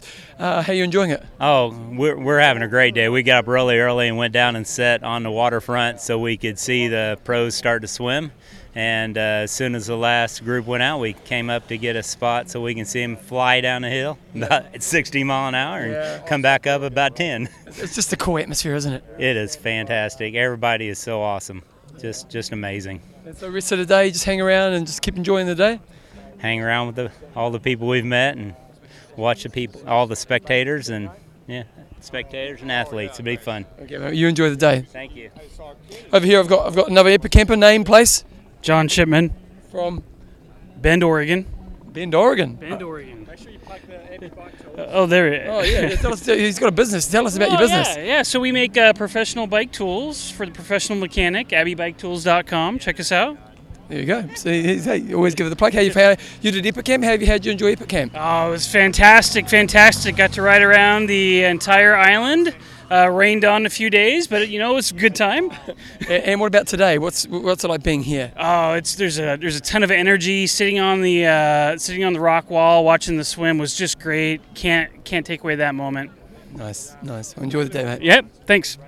Okay, I got a couple of boys from Melbourne. Name Luke. Luke and Aiden. and who are you supporting today, guys? Uh, Megan Harvey, 1506. Fifteen. He even remembers the number. That's impressive. And Brenda, number 1511. and you're supporting one of the same people. The same people, yeah. Yeah, just thought we'd uh, come over and say good day. And First time on the Big Island. Yeah, yeah, it is uh, first time here. Been to uh, Honolulu before, but not to Kona. So. How are you enjoying the whole experience and even just today so far? Been awesome. Been a great week. Seen the volcanoes, seen the bay, seen the dolphins. Uh, lots of swimming. It's been You've done, I've been here like eight times. I've done none of that. Disappointing. Been fantastic. Good Far week. Too much time on our hands. We should be training more. Yeah, exactly, exactly. Uh, plan for today. Uh, hang around here for a bit. Maybe head out to towards Hawi, see uh, a bit of the bike, and then back in for the run. And, and is deliver on the experience. It's been awesome. Been a great week. Can recommend anyone who's a big triathlon fan to come out here for a week and, and do it once. Yeah. Uh, shout outs to anyone. Um, hi to all the guys at Nunawading Triathlon Club back in Melbourne. N- Nana Wadding? Nunawading, What a name! The Nana Wadding Triathlon Club. There we go. go NTC. NTC. There we go. Good work, guys. Okay. Okay. Wait, wait a second. I've got who from where? Lori Sherlock from West Virginia. And you're, you're working with GU. I'm working with GU this week, yeah. This week, she, she, she, she works herself around, you know? Who's the, who's the top dollar? But she's got herself in the ideal position. She's all qualified for this race next year. Oh, wow, where did you do that? Uh, Chattanooga, Tennessee. I was down there uh, just two weeks ago. But in some ways, like I was speaking to someone the other day about this, and they did the same thing last year, and they did say it was kind of uh, challenging No, to no, it's a good thing because as coaches say, it's a good thing. Okay. gold thing. So you're very lucky to have done this. Yes, I feel very blessed. Yeah, absolutely. Wh- wh- wh- You know what? You've been obviously kind of working it for Kerr this week. What's that entail for you?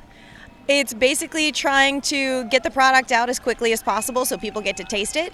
Um, Kona's a little bit different because you get to taste things, you get to try things the first time around. This is where they debut everything. And what's the, what's the new thing? So right now, GU has um, Summit Tea, which is a new Roctane flavor.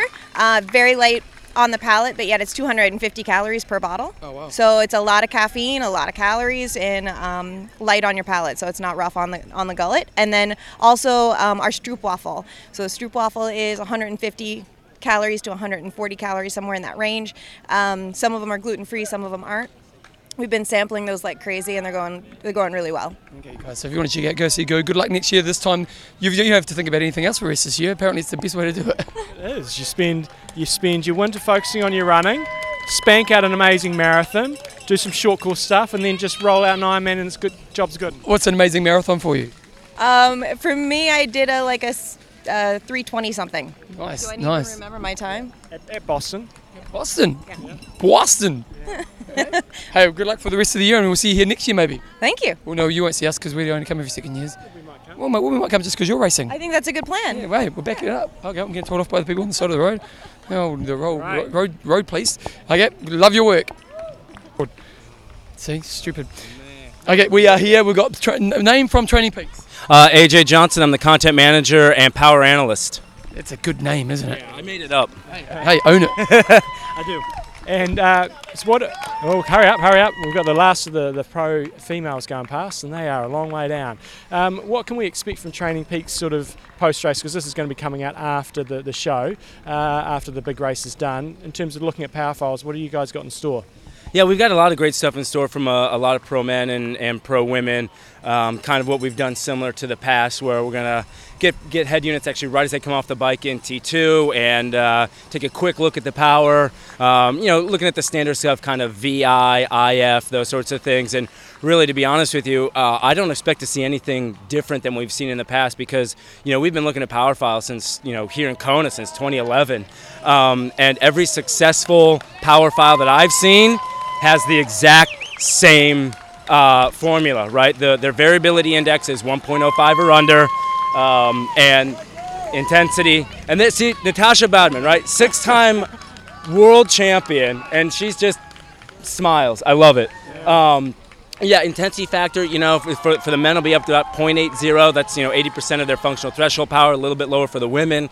Um, and it's just a matter of how many how many watts can you push um, and keep within those realms. And that's age groupers are a little bit you know a little bit uh, under that. Their IF is going to be maybe 0.75. Top age groupers might get into the 0.8s. You're, you're gambling there.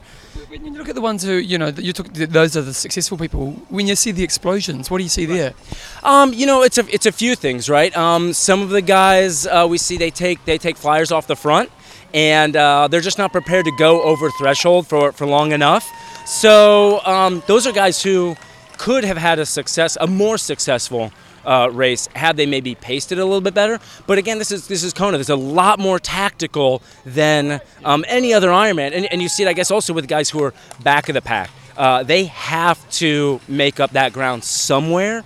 So it's interesting to see some of the guys early. I think you know early in the early 2000s, maybe mid 2000s, you saw guys that are out of the pack or you know back of the pack swimmers try to make it up as quickly as they can. Um, and now you're seeing some guys maybe uh, pace that a little bit better. But you, if you want to be in, in the mix to win this race, you have to be at the front by the time they make the turn for Kawaihae, because you've seen that now where guys like you know Luke McKenzie and Kienle and you know in the day you know Vanhoenacker and those guys would just you know they put the pressure on on the way up to Hawi and they'd kind of start to make that selection, but really.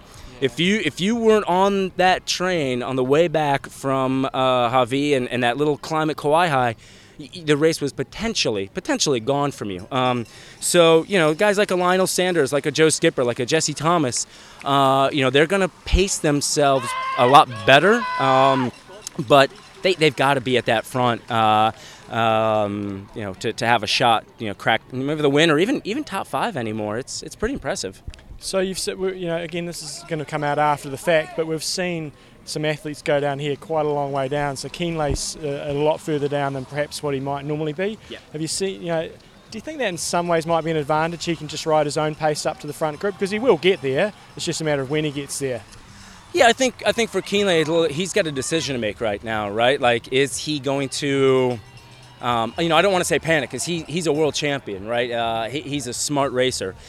He, whatever decision he makes is going to be um, based on um, how he's feeling today, how his training's gone. So I, I think you're right, though. I think he is he's smart enough and he's confident, enough, especially in his run, that he doesn't feel. I don't think he feels like he's got to you know get to the front and get six seven minutes on guys. That's that's not what he has to do anymore. But um, you know he was right there with Jesse Thomas, who is another phenomenally strong cyclist. Um, you know he. You know, Jesse you know, beat Frodeno at Lanzarote, um, you know, and that's a really, really difficult course. Even the pros going over five hours, and Jesse had a normalized power of over 295 watts on that course. Uh, yeah, so Jesse's a huge engine too. So I think it's it's one thing to see Sebastian back that far, but he's got Jesse with him, and Jesse wants to get to that front as well. Um, so I think that it's a different. And, and, you know, if Lionel catches up to them, I mean, if, if Lionel Sanders, because he, I was watching him come through, he was about another two and a half to three minutes back of those two. If if Lionel were to decide, because that's kind of what Lionel needs to do, he needs to get that, he needs to get to a, a second group. He needs like a Joe Skipper to help him along. If he were to hammer it down, now that's a huge effort for him because Kienle and Thomas are not going to sit around and wait for anybody. Um, but you know, if, if you know Kienle and Thomas together are, are gonna are gonna they're gonna catch that that front group. They're gonna be in the mix, um, especially if if if you know. I mean, I, I was yelling at Lionel coming out of the swim. I said, "You've got three minutes to to Jesse and Sebastian." So. Yeah, again, it's decision time. And this is the World Championship. It's a huge gamble, but if you're going to gamble, today is the day to do it. Well, and it's a risk you got to take, isn't it? You know, if you want to win this thing, if you want to be competitive, Yeah. today's the day we take the risks. If you're an age grouper, don't do it. You know, I definitely would never tell an age group, even if you want to. Three minutes down. Yeah, yeah. Even if you think you can win your age group and you've done it before, I, that's a whole different breed. Uh, in terms of the run files, I mean, we often talk about power and stuff on the run. What do, what do you see from the run files from the pro athletes? Um, do they actually manage to speed up at all, or is it a general slowdown across the board for all of them? Um, you know, it, it's a general slowdown for all of them. We don't get a whole lot of data off the run, mainly because a lot of the pro athletes, quite simply, don't wear a watch. They don't wear GPS. They don't wear heart rate. And again, you know, they I'm sure they do in training, but in Kona on race day, it's all about placing, right? And and I think also, um, you know, the heat and humidity affects people very differently. So, um, you know, however, this year. Uh, we are working with some some polar athletes. So thankfully, a day or two after the race, we are going to have a look at, at their data, and we'll be doing some some real in-depth data analysis of that. I think what you're going to see, though, like you were talking about, it's not so much how fast those guys can run; it's who slows down the least. And you got to always have to remember a, a, um, a solid run is based off how well you pace your bike. You know, so you see guys like. Um, uh, Bart Aernouts and, and Cyril Viennot, who you know just uh, amazingly can haul off these low 240 marathons. Um, and and I don't I would never say that they're weak on the bike, right? They are still very very solid uh, on, on the bike portion, but they just they, they know that their strength is coming through the field um, on the you know during the marathon. But yeah, I mean to your point, those guys all have they know their thresholds, they know what they can handle. Um, the smart guys who have been here before know the nutrition that they need, is particularly on the bike, um, and they're prepared for for that. So. Um, yeah, they, they'll be probably right around, you know, I would say kind of close on the bike. Like it's about 80 to 85% of, of what they can hold for an hour. Because that way you can still keep getting your nutrition in. That's the key. When you look at the stats post race in Kona, is it very different to other Ironman races, or is it, or is it actually pretty similar? No, it's, it's very, very different. Um, obviously, conditions here, but depth of field. And so, um, you know, obviously, we, we also, uh, uh, Training Peaks, we also own Best Bike Split. So we do a lot of predictions for a lot of these pro athletes. Um, and, and here in Kona, it's very, very different because we might, uh, you know, it, like for standard uh, uh, Ironman that has maybe potential two to three top athletes that are going to be paced pretty far apart. They're going to kind of do their own race. They're not. They're kind of marking each other, but not really. Um, you know, those are fairly predictable. But you know, like we saw last year, would you have predicted that Ben Hoffman would take a flyer going on to Hawi? Would you have predicted that Tim O'Donnell, um, you know, takes a flyer on the way down? So it's it's difficult to bring that sort of stuff into it, um, as far as prediction wise, and that's that's what I love about Kona, right? Like that's the great thing here, particularly, and it's a little bit more different for the women, right? The women are a little bit more spaced out. Um, they do tend to race more. Um, you know, like an age group or where they, they race their own races. They're not marking each other as much. Uh, but yeah, with the pro men, you know, you've got 10, 12 guys who are, are going to be in the mix, and there's always that one guy who, you know, hasn't maybe hasn't put a marathon together, and they let that guy go, or he creeps in, and then next thing you know, that guy runs a 248, and you know, you, you just you can't count anybody out. We've got the age group guys coming through now, so we've got to make sure we keep a close eye on them. So AJ from trainingpeaks.com, check out the race coverage there afterwards in terms of all the files, the analysis and stuff. So thanks for your time. Yeah, thank you guys. Enjoy the rest of your day. Awesome, mate. Thanks. Okay, so we've got who from where? Uh, Craig Gruber from Australia. Yeah, he's the one we had on the show a while ago. He did that crazy. What was it? You you ended up doing like I seven Ironman in seven days and seven places. No, no, this, this Uh, No, oh, he, no. Did, he did the uh, Shining with Sean. Oh, shining with Sean. Sorry, you had to do that fundraising stuff, didn't you? Yeah, that's right. And um, yeah, Shani, we we did completed Ironman That's Cairns. right. Yeah, that's right. Got an invite over to Kona in 2014. Yeah. Yeah, unfortunately we didn't finish it, but um, yeah, we were out of the water in uh, one hour 17, and um, off the bike we were we were 20 minutes too long on the bike, so we our bike cut off. Hey, so for for you coming back, what's it like being here? Oh, it's fantastic. It gives you goosebumps. Kona's just, you know, the birthplace of this race. It's it's just an amazing atmosphere. The people here, the the fittest people in the world here in one weekend. It's amazing. It's um, it's one of those things that you know, like to do the race is a special thing, but as a triathlete, even just to be and absorb this week is a special thing as well, isn't it? Ah, correct. It's just, um, yeah, it's one of the, the the best weekends you'll ever have. If you've never done it and you're an Ironman triathlete, you should come over here and support these guys and just see, you know, you the best age groupers in the world going around. It's something else. Yeah, awesome, mate. Well, you enjoy the rest of your day. Keep out of trouble. Yeah, no worries. I was going, I should have done it a bit earlier though, but it was good stuff. Yeah, Training Peaks have brought out the cowbells to him, and John is absolutely loving it. Look at him. He's like a kid at Christmas. TrainingPeaks.com, the cowbells. So we're watching the age group race. There is guys blitzing it up this climb. You can just tell by the look on their face that they are well above FTP. Even the guys that aren't going that hard look like they're suffering. And this is, uh, you know, 10 miles into the race. So, advice for you: if you're ever going to come to Kona, what would your advice be, John? Put it into your small gear at the bottom of Palani and just uh, accept you're going to lose, you know, 30 seconds. It doesn't really matter about the pack factor here, because with these guys here, you're going to get a pretty good draft stream anyway, aren't you? Exactly. There's always plenty coming through. And uh, you can really cook yourself in uh, a couple of minutes of uphill. There you go. Get on that cowbell, John. John Newsom, the ultra supporter. Love your work, Jumbo. Okay, John, so we're now across the road from Lava Java and we've got lots of people on the street. And who's passing us right now? We've got somebody. They could do a better job of getting names on the numbers because do, do numbers really matter nowadays? No, not at all. And uh, and also for the pros, they're putting their surnames. I don't know. Could just have a big, you know, Bart. Yeah, or, or, or the whole name. Like numbers don't really matter nowadays, do they? Well, you got a double backup. You got the, the uh, you got your number on your arm. You got your timing chip. And for the pros, yeah, no, it doesn't matter. God, we're bitching and moaning today, aren't we? No music. No, Well, no, I just that- think you know, like crowd participation. You know, when you're racing, someone yells out your name, and even if it's a random, it still it still helps.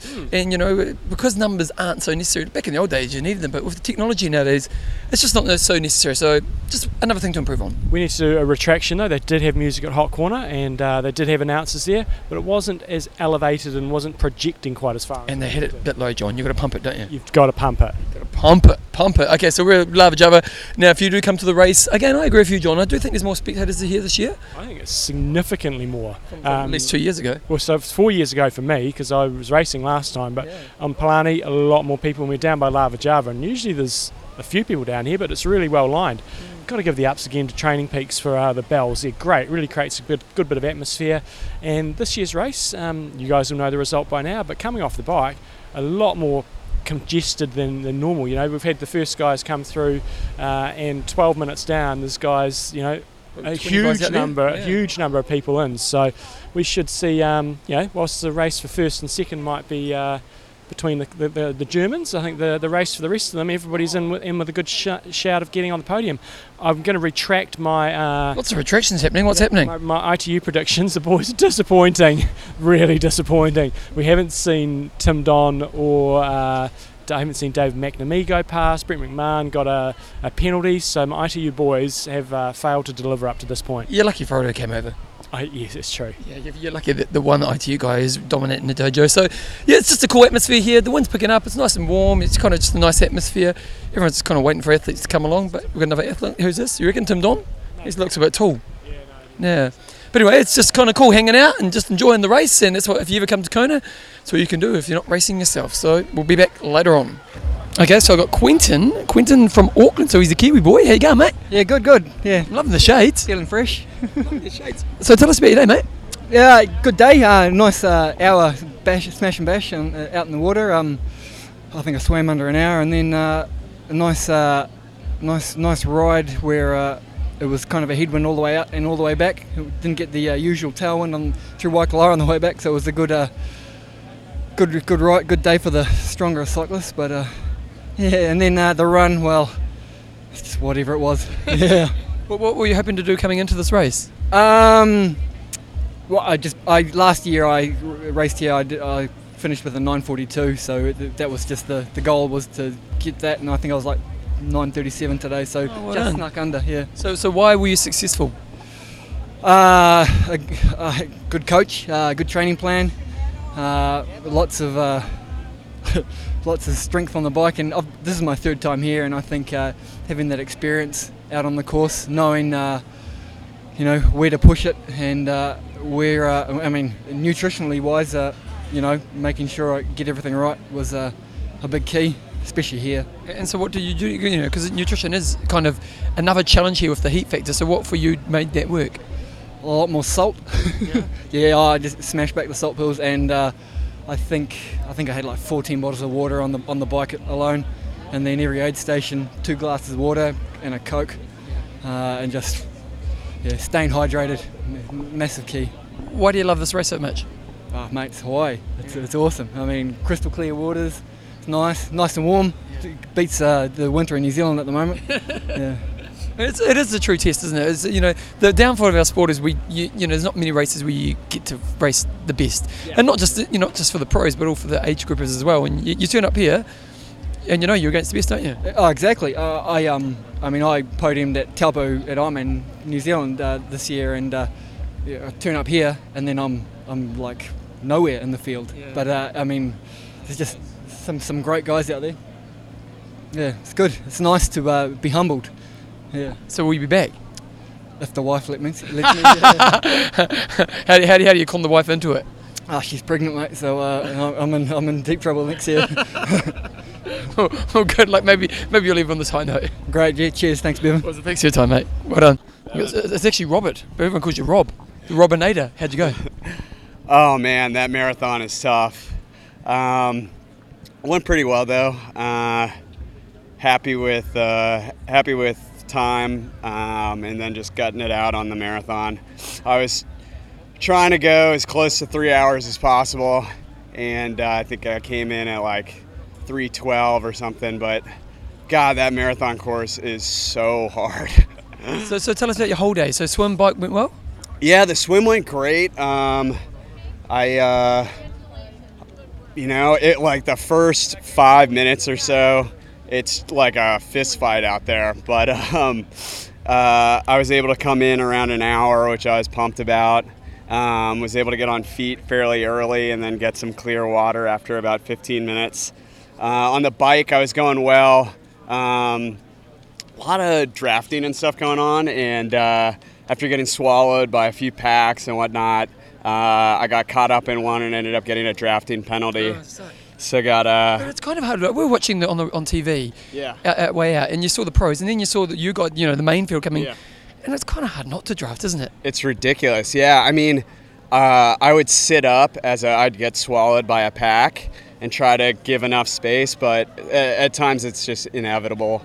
Um, and those who are like sitting in in a pack, I'm there. It's I understand it's it's tough for them to have anywhere to go. Really, just just the makeup of the course, everyone being you know really strong cyclists, uh, everyone kind of coming out of the water around an hour. Um, but you know. Uh, it happens, and uh, I'm, I'm, pumped to have gotten across the line and uh, you know to have uh, had some decent times. So the run, you fought through. Oh my God, it was a suffer fest. it was unbelievable. My my times yo-yoed from like you know a 6:30 mile to an 8:30 mile to, and then you know. Uh, coming in and out of the energy lab, uh, but yeah, it was uh, it was a good day. A lot of uh, everyman jack guys out there uh, kicking ass.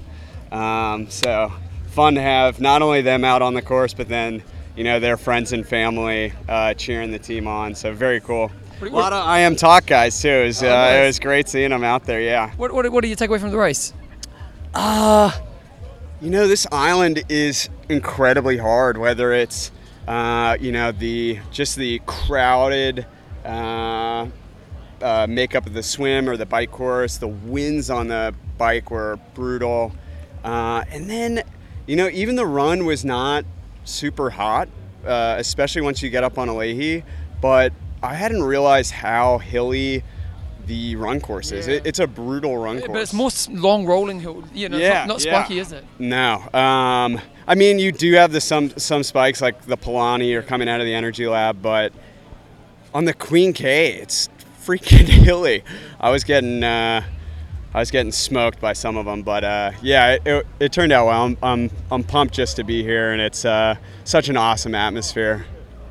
Just I've, got, I've only haven't heard what Rob's been saying, but I, profound stuff. I had a we had a look at your your, your Garmin track, not Garmin, uh, the Quarq tracking online.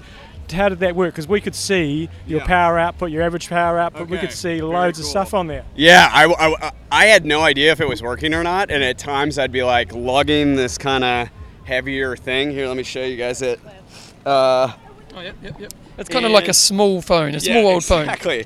It's like the old like Nokia Yeah, type yeah, yeah, style. yeah, Yeah, yeah. But uh, I'm happy that it was. If it hadn't been working, I'd be pretty upset lugging this like brick around. But uh, no, it's uh, that's awesome that it worked. Uh, I've got uh, family and friends here, so I was. You know, rocking it just to make sure they'd have some clue as to where I am, since it can be tough, uh, tough spotting people. But uh, yeah, that's that's awesome that uh, that I was able to pick up power, heart rate, and all that stuff.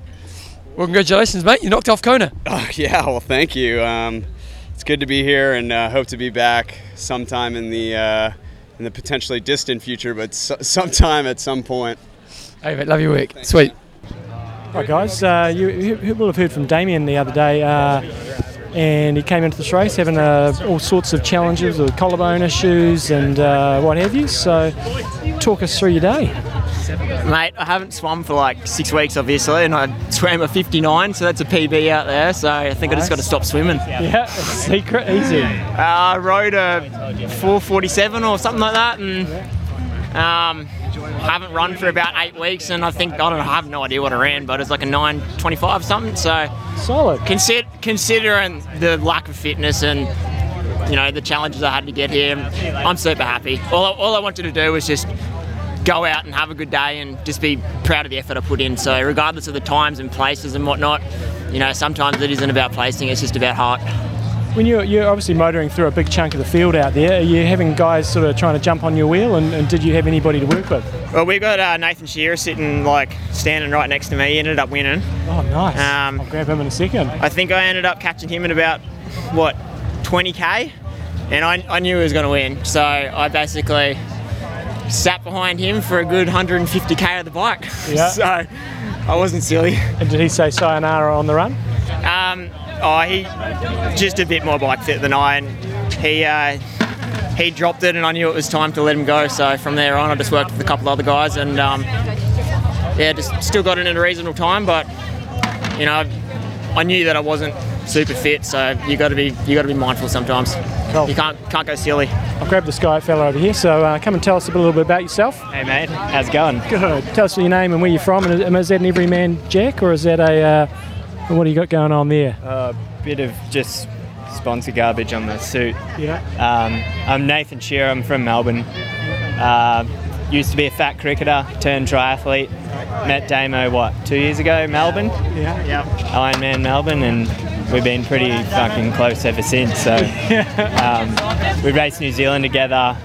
And then I went and watched spectated Damo race Cairns, and he obviously qualified for this. And then 9:30, I think. when he caught me on the bike, just turned around. It was like deja vu for New Zealand again. Just ra- racing with your mates. Yeah. At a world championships, you kind of pinch yourself, eh? So So what, what age group are you guys? we're 25, 29. Yeah. Yeah. And so did you did you feel like you knew you had it when you're coming off the bike, or did you think I'm going to have to lay down a pretty big run here? Um, to be honest, I didn't actually feel that good on the bike. I felt just I felt sore all day. I was pushing okay numbers, but um, didn't really feel 100% on. So I knew it was going to be a gritty kind of day. And I was still pushing good numbers in that last 20k into town. I ended up on my own. I passed quite a few people. Um, someone told me when I got off the bike I was six overall and then I was in I was first age grouper for about 35 36k and I got passed. Ah, So- whereabouts? oh, like 5k from town from the finish line. Maybe 2k from the top of Palani Hill. Was it a blitzing pass, or was it yeah, something you could? he, he was moving well and I'd started to really hit the wall. Um, so my coach found me and he's like mate just you might like daylights between you and second Yeah. overall even. So just just keep running basically keep moving get home F- forget you know racing because you can't race if you got no fuel anyway so yeah Oh well, bloody hell! Good experience. Advanced Australia Fair, I guess. yeah I guess Well done, fellas. Great racing. thanks mate cheers I had a, I had a Here we go. I had an outstanding bet. It was if Nathan won, I was going to do a shoey at the finish line. Oh right, so he's got. He held his end of the bargain. I held mine. Oh my goodness, he's just down a Corona from the shoe. Tasty. Is that a is that a fresh, brand new shoe, or is that? That well, is a brand new shoe. That doesn't make it quite so bad. And was there any uh, urine excreted during the run? There was. Yeah, tasty. Well done, fellas. Mountain snails uh, accosted me on the streets as I'm approaching the finish line to go down for some of the later finishes, and we've got a, I think maybe a Kiwi finisher here. I'm not quite sure, but uh, tell us who you are, where you're from, and how your day went. Viv Collier from Wellington, New Zealand. Uh, 45 to 49 age group. Had a pretty good day out there, first timer, and I finished. Good. Yes. Was it uh, easier, harder, or about what you expected? Uh, no expectations. So the expectation was to get across the finish line. And yes, it was hard. Can, but the the wind and the the course, what was that like? Hard. Hard. and what? How long have you been finished for? Uh, yeah, probably two hours. Oh. 12.30. Trip to the IV, Yeah. getting full value Yeah. from the uh, from the experience. The, the IV was great. That's brought me back. And uh, at this time, given you've been finished two hours, is there any motivation to come back and do this beast again? Of course. Mad. Mountain Snail, how was your experience of the day? Oh, it's excellent actually. Um, uh, yeah, getting to know all these random age groupers from all these random countries, learning about hop, hop, hop, or whatever the Germans say to each other. Right. Hop, hop, hop, hop, hop, hop, hop, hop, hop, hop. Exactly right. Um, yeah, small Kiwi contingent, but they all did really, really well. Um, Bevan McKinnon, you need to get him on actually. He won his age group by over a minute. It's very impressive. So, uh, yeah. Over a minute, a whopping one minute. Yeah, I know, it was dude. very impressive. Very impressive. Yeah, so yeah, nice, nice to see that. Yeah, but everyone did super well. Anyway, Viv's done super well. You need to talk to her. She's mum of about three thousand children. Three thou- 3,000, really? Goodness. Busy person. Four children and a husband. Doesn't that count for five? And did you bring them over? I would have loved to, Yeah. but uh, no. No. No. Very good. come. Okay, well, congratulations. We look forward to seeing you on the, uh, the start line next time. Thank you. So I'm sitting down, standing down here at the finish line. Bevan's uh, departed me for the evening. It's coming up to 10:30. I said I'd come down for some of the latter finishes, so I am here. But I do have to say it's pretty thin pickings. I've been standing around for probably about 10 minutes or so. Nobody's actually come through the finishing chute, so I am going to try to grab a couple of these latter finishes. Um, but yeah, coming up 10:30, a few drops of rain coming out, fantastic running conditions, but sadly not many finishes coming through. Well, possibly good because uh, means they've obviously finished earlier in the, in the day. So I'm just going to try to grab uh, two or three finishes, have a bit of a chat, see what it's like there out once the the sun goes down, gets dark, glow sticks, glow sticks start coming out. But uh, I've got a couple of finishes coming through now, so we'll see what we can do. They don't look too inebriated, so uh, we'll give it a crack. I'm alive. You're alive. I can talk. Good. Tell us your name and where you're from. My name is Angela Kwong. I'm from Honolulu, Hawaii. Fantastic. So, first time racing? Uh, this is my first Kona by my fifth Ironman. Right. What were your uh, expectations going into today? I absolutely have no expectations except just have a have a pleasant race and didn't want to set myself up for any kind of pressure. But I did have targets, but I didn't really have expectations. Just um, do my best. So, I'm, I'm picking if you're from Honolulu, the conditions were probably not too much of a surprise for you. Um, I have to say, it's not too much of a surprise. It's very unpredictable, and um, the wind definitely was relentless. Yeah. Um, but the volunteers is absolutely amazing. Without them, there's no way I could have finished. And my boyfriend there pushing me along the way. But but um, it, it, it's not. It's very predictable. Uh, unpre- unpredictable in a way that it's predictable. Does that make sense? I'm not really making sense for the eyes. And where did you qualify? Actually, I uh, didn't qualify. I actually have a lottery slot. From um, we have um, uh, lottery for uh, residents. Yeah, yeah, yeah, no. But I, I placed a couple of times AG, you know, second and third place. But I, I feel very blessed that I actually being around these top notch athletes and was very motivating. I just have, I have to train just as hard. Exactly. Yeah. Now, what's it, you know, for, for a lot of the athletes out there, they're out there and smashing it to pieces, but they get in before dark.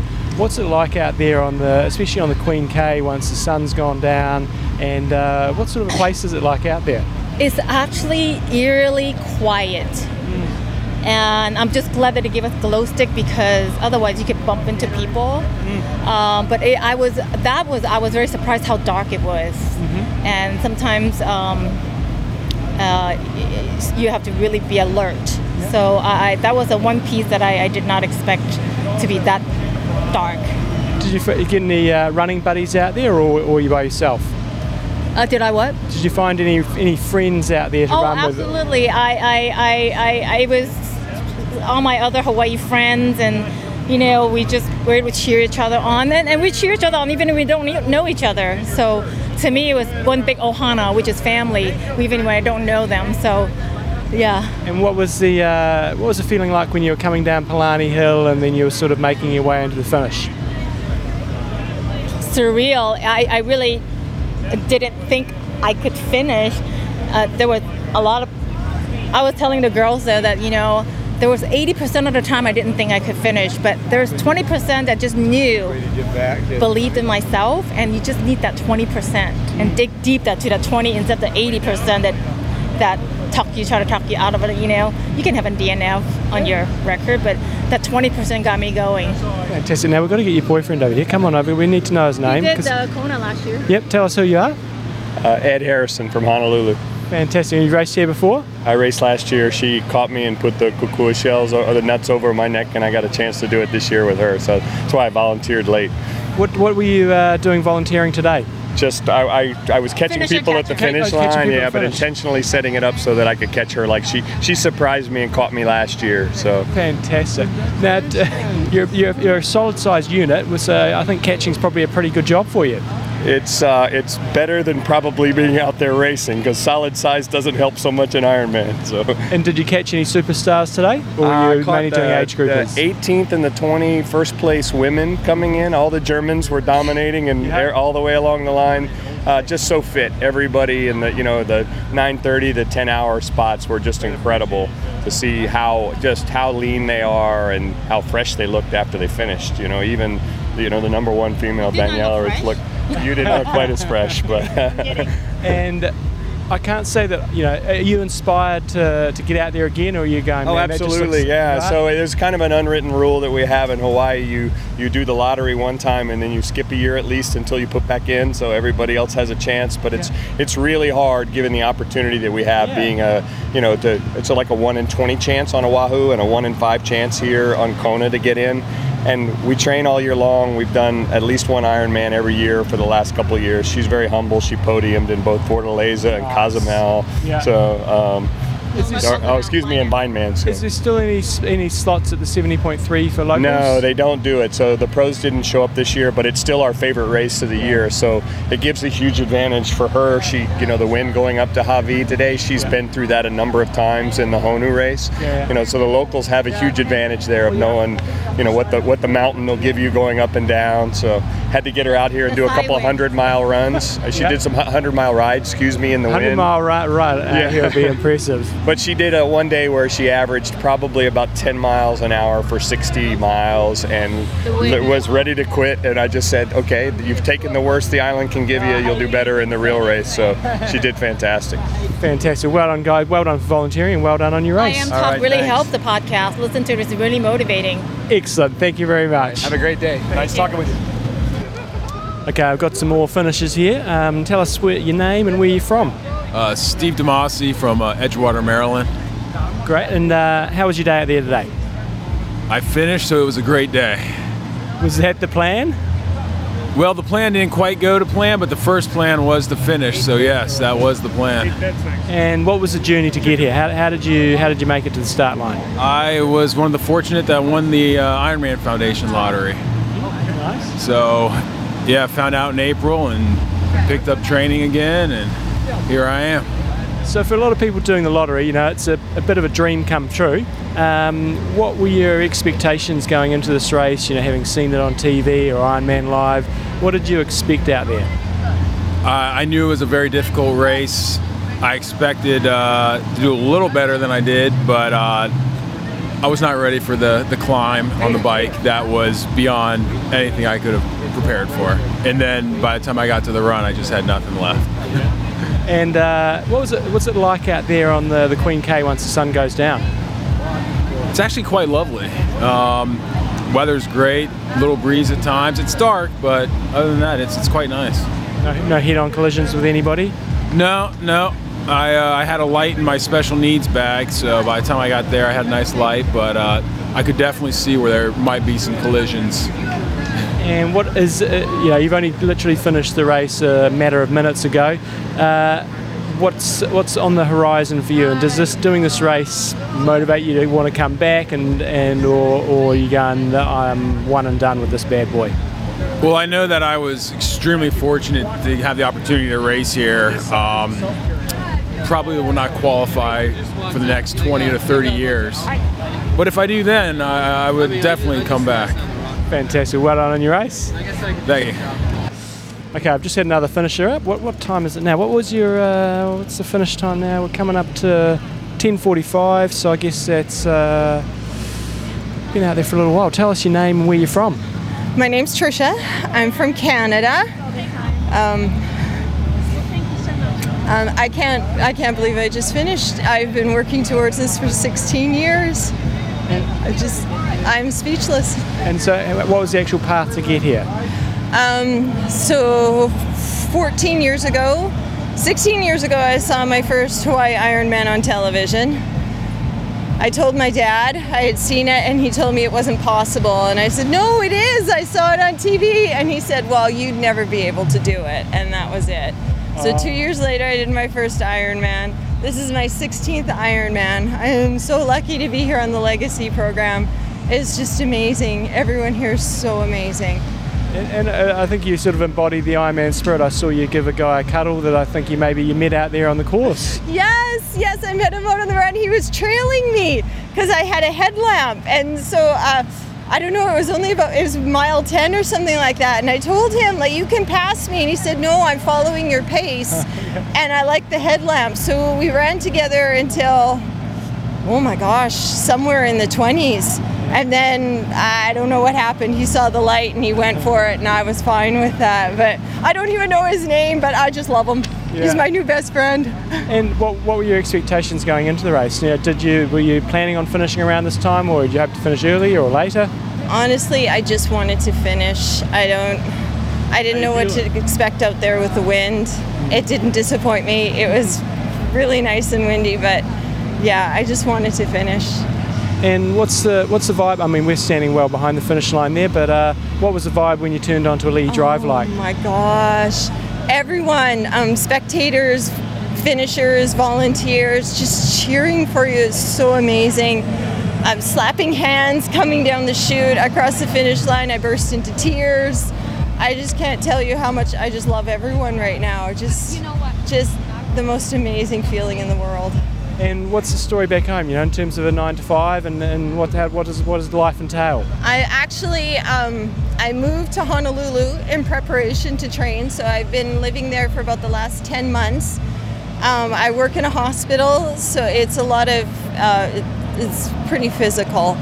But you know, you do what you can. I get up, I work out, I ride my bike to work, I ride home from work, I work out when I get home.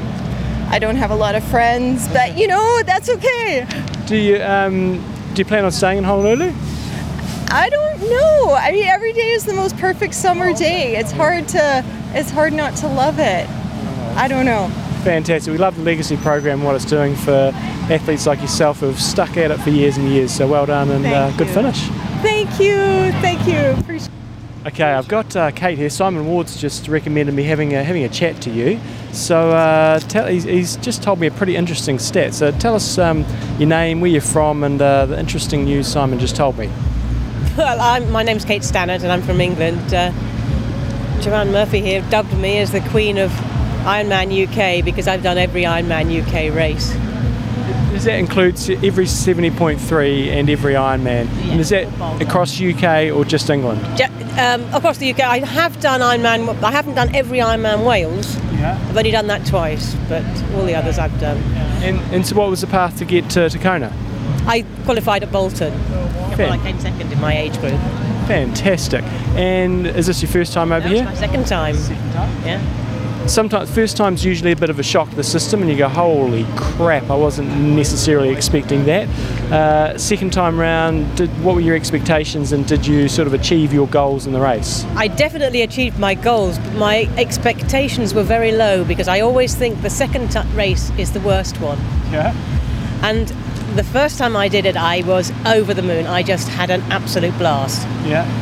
And I just came thinking that this would, wouldn't be as good. Yeah. And I've had a, although it was really, it was much harder on the bike course this time.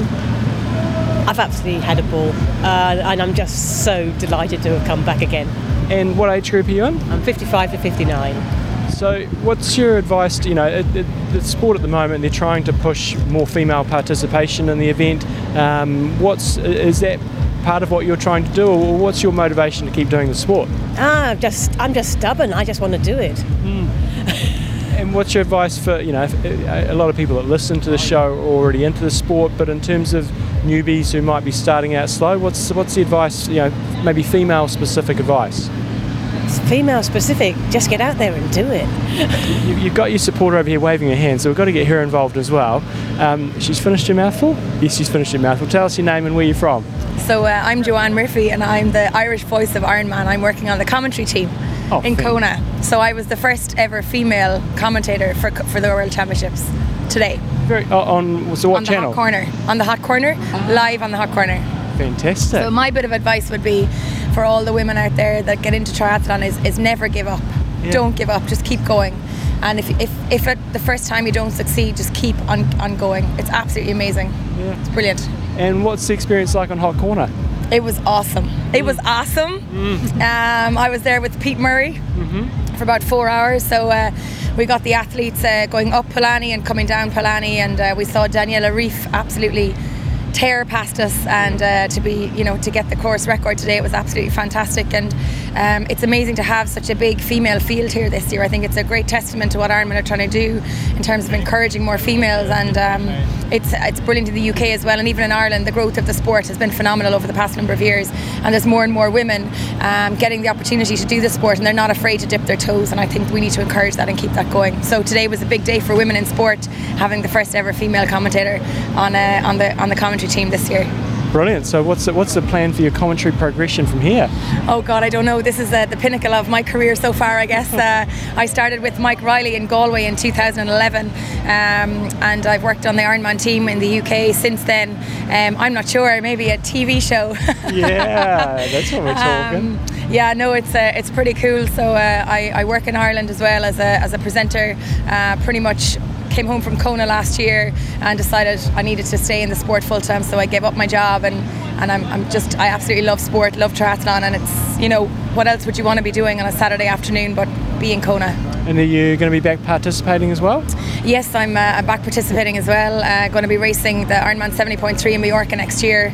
Um, I've raced uh, I've raced another uh, long distance race, which we won't mention, um, but uh, it's the fastest course in the world. so I've raced there, and I've raced at the ITU Worlds in London, um, and I had a very bad bike crash going into Austria 2014. So 2017 is going to be my year for racing again. Are you guys out to go and watch the final finishes come in soon? I'm going back up to the tower to help Mike, Paul, and Andy with the uh, the information for the athletes coming across the finish line. Have we got many many to come in or not? Do you know? We don't I don't know. We don't we're know. Gonna, we're going to find out. It's thin pickings at the moment. There's not many coming through. Thanks for your time, guys, and uh, well done on your race. Thank you very much. Great. Okay, I'm still grabbing a few more p- finishes here. I've got Rob, number 241. Uh, Rob, tell us a bit about yourself. Where you're you from? And um, From uh, Colorado Springs, Colorado. Yeah. And this is the ninth uh, finish here at Kona. Yeah. And uh, they're not getting any faster for me. I'm in the 65 to 69 year age group. Yeah. And um, how did you qualify to get here? Uh, Boulder this year. Right. And so you've done this race nine times. You said it's not getting any uh, easier. How did you rate uh, today's conditions? The uh, typical winds, uh, they were lighter than we've had some years, especially coming back into town, but it still makes for a long day. Yeah. And then uh, then they ran out of water out on some of the bike aid, aid stations, and that didn't help us late finishers. What, what's it like for you? I mean, when, when does it start to get dark for you out there?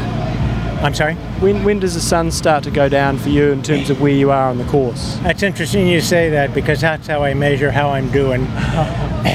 One of the years, the best year probably I had, I was at mile number 22 before the sun went down.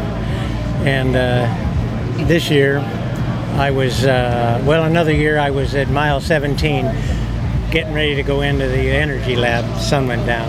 Yeah. Last two years, I told my daughter, and she put it on a little poster. It says, "Get out of town before the sun goes down." Yeah. And so I was just basically out of town when the sun went down tonight. Yeah. So.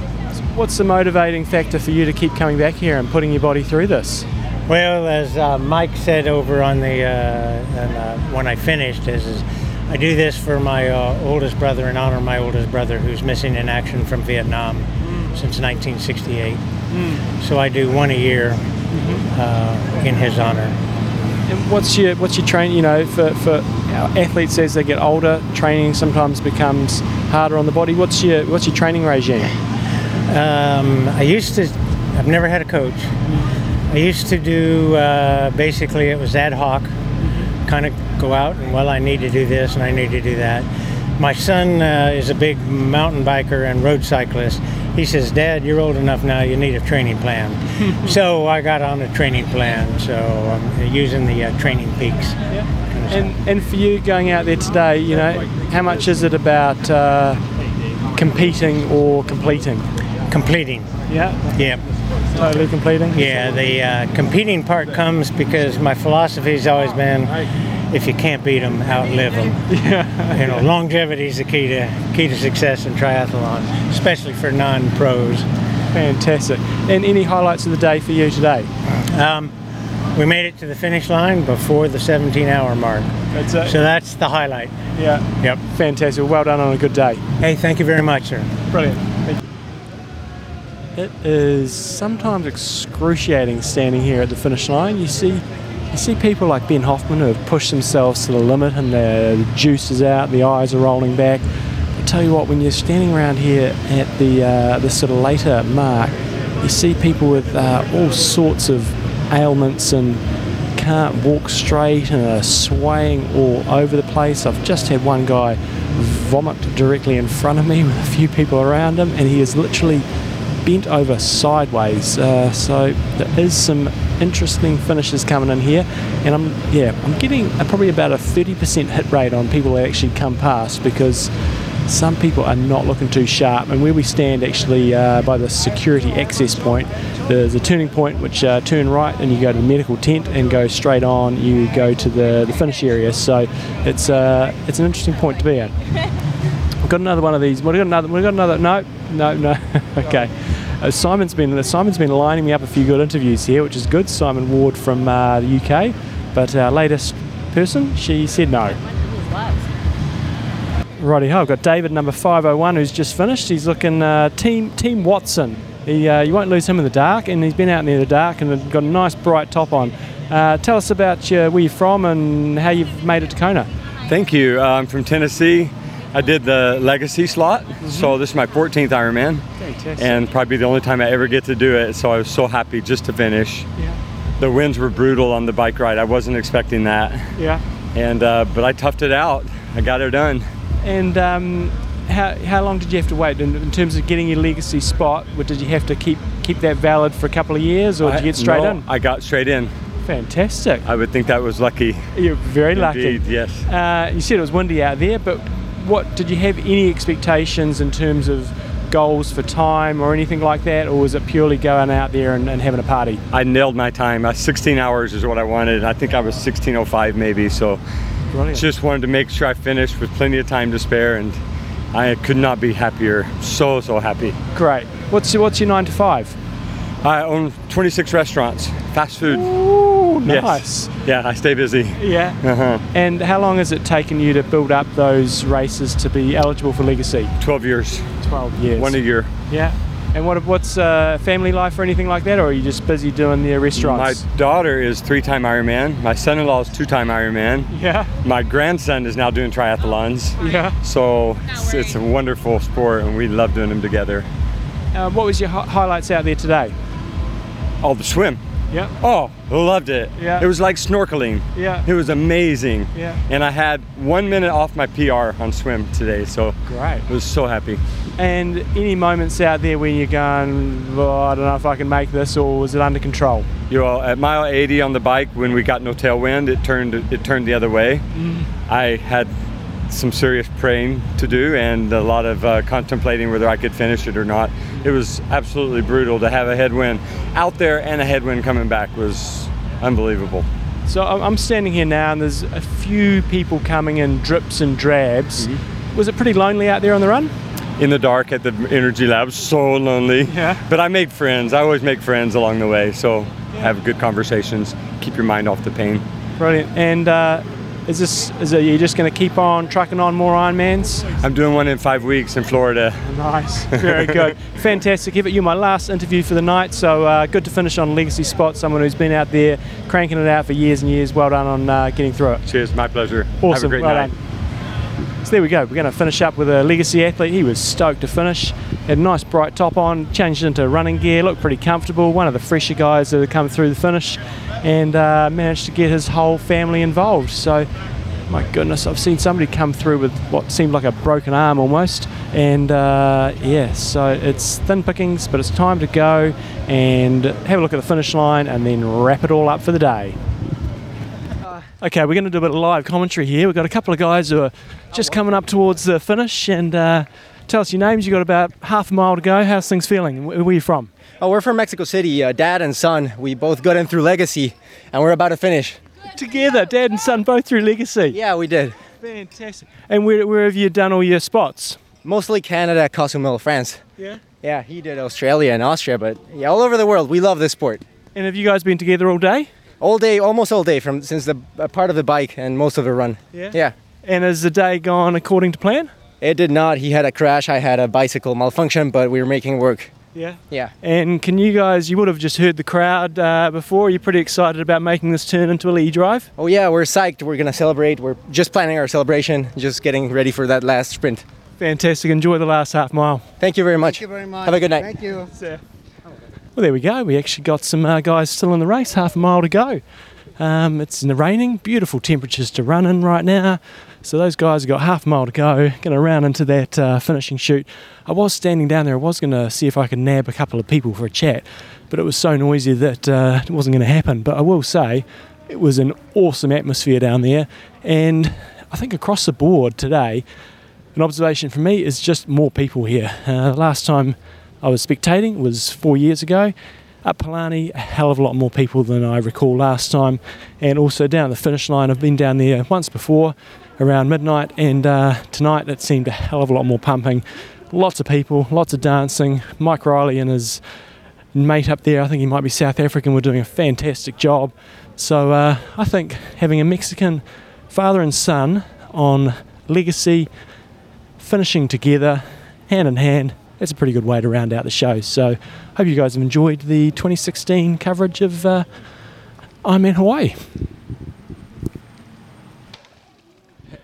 Okay, we have got the first of our campers uh, to tell us a little bit about their first impressions of the, the camp we've been running here. So today is Wednesday, and we started the camp. We've got my, my roommate. Brian Hagen with an A.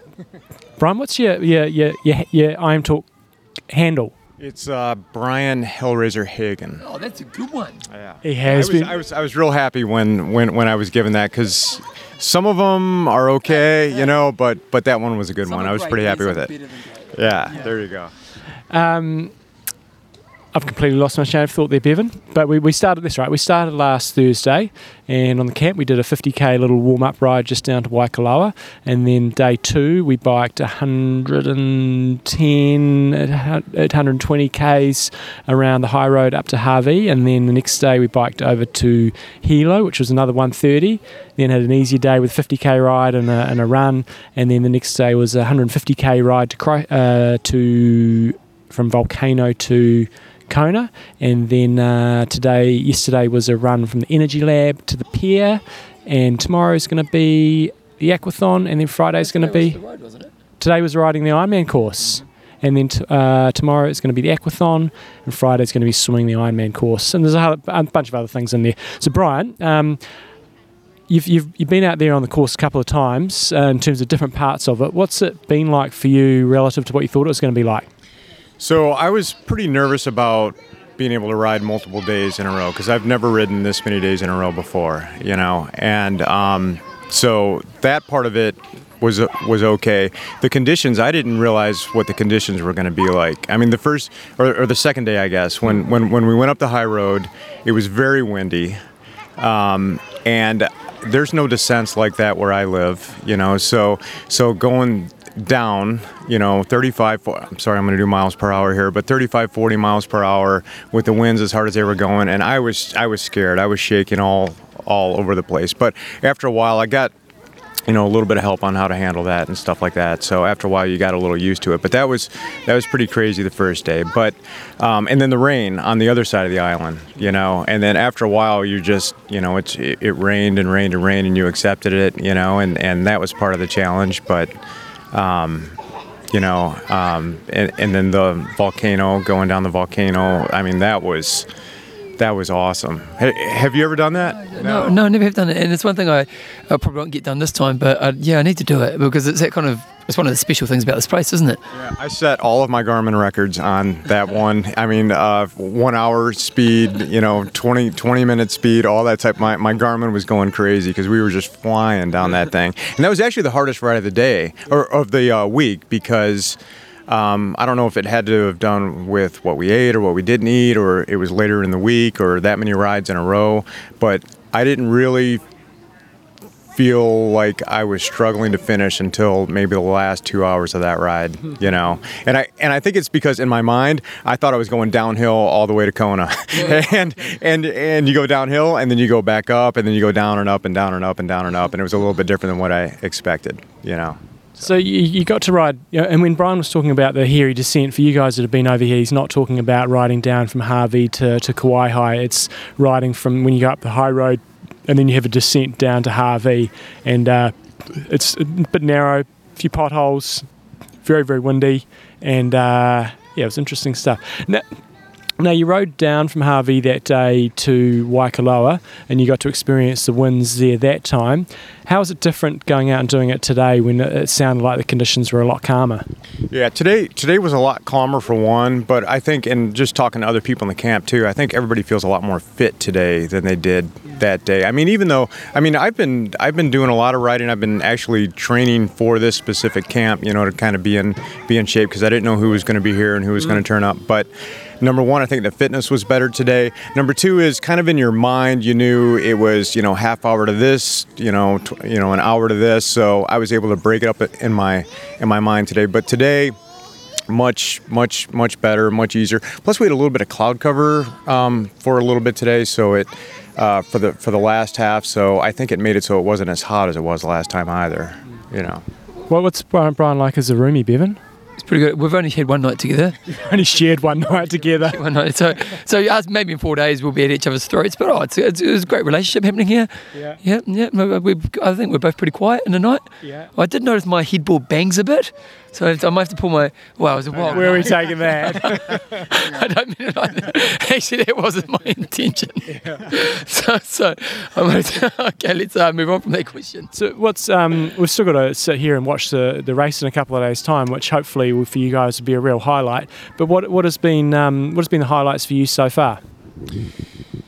So for just the The, the camp, sort of the camp, and going, holy shit, that's what it's all about. Yeah, I, I, um, I mean, the camaraderie amongst. I mean, I came here. I didn't know anybody that was here, you know, and um, you know, everybody's been pretty awesome to hang out with, and you know, some a lot of people have been really, really helpful. You know, I've had a few punctures uh, Mhm. along the way, and I'm not the best at that, and uh, there's some other guys that are. So you know, they've been, they've been really good. But you've got you know your your support staff, Dave and and and and Mark, that are fantastic, and um, the food.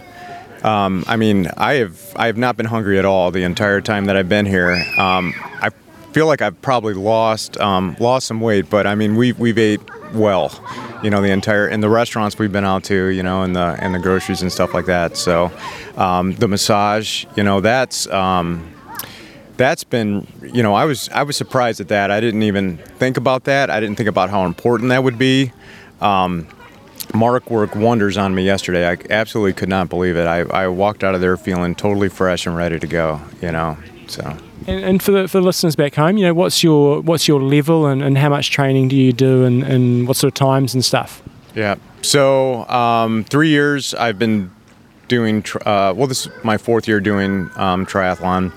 Did Ironman the last last three. You know, I'm a probably around a 12 hour Ironman. It's kind of hard to tell. The last one I did was Texas, and that one was short by about 18 miles. So. Um, if I add about an hour and a little bit more on top of that, it's around 12 or so. So that's that's about where I'm at. Like to be faster. You know, I'm, I'm still kind of new at this, um, learning a lot. It's it's amazing. Um, well, of course, there's a lot of different philosophies out there on how to get faster and and and all that type of stuff. But I think it takes a while to kind of absorb it, take it all in. And then um, also figure out a way to fit your life into it, you Mm. know, because we all have jobs, um, family and responsibilities and things like that. And um, it takes a few years to get that going. So, so I'm so I'm still young, you know, in the in the sport. I'm an older man, but I'm young in that sport, you know. Athletic age is young. The athletic age is young. I think you're going to ride a little bit quicker, judging by how you rode when I joined up with you for a little jaunt around the red road. I was like, Brian's got a little bit of power there, but uh, it was impressive. Well, that day I knew um, it was only 30 miles that day, and I was trying to impress you a little bit. You know, I was.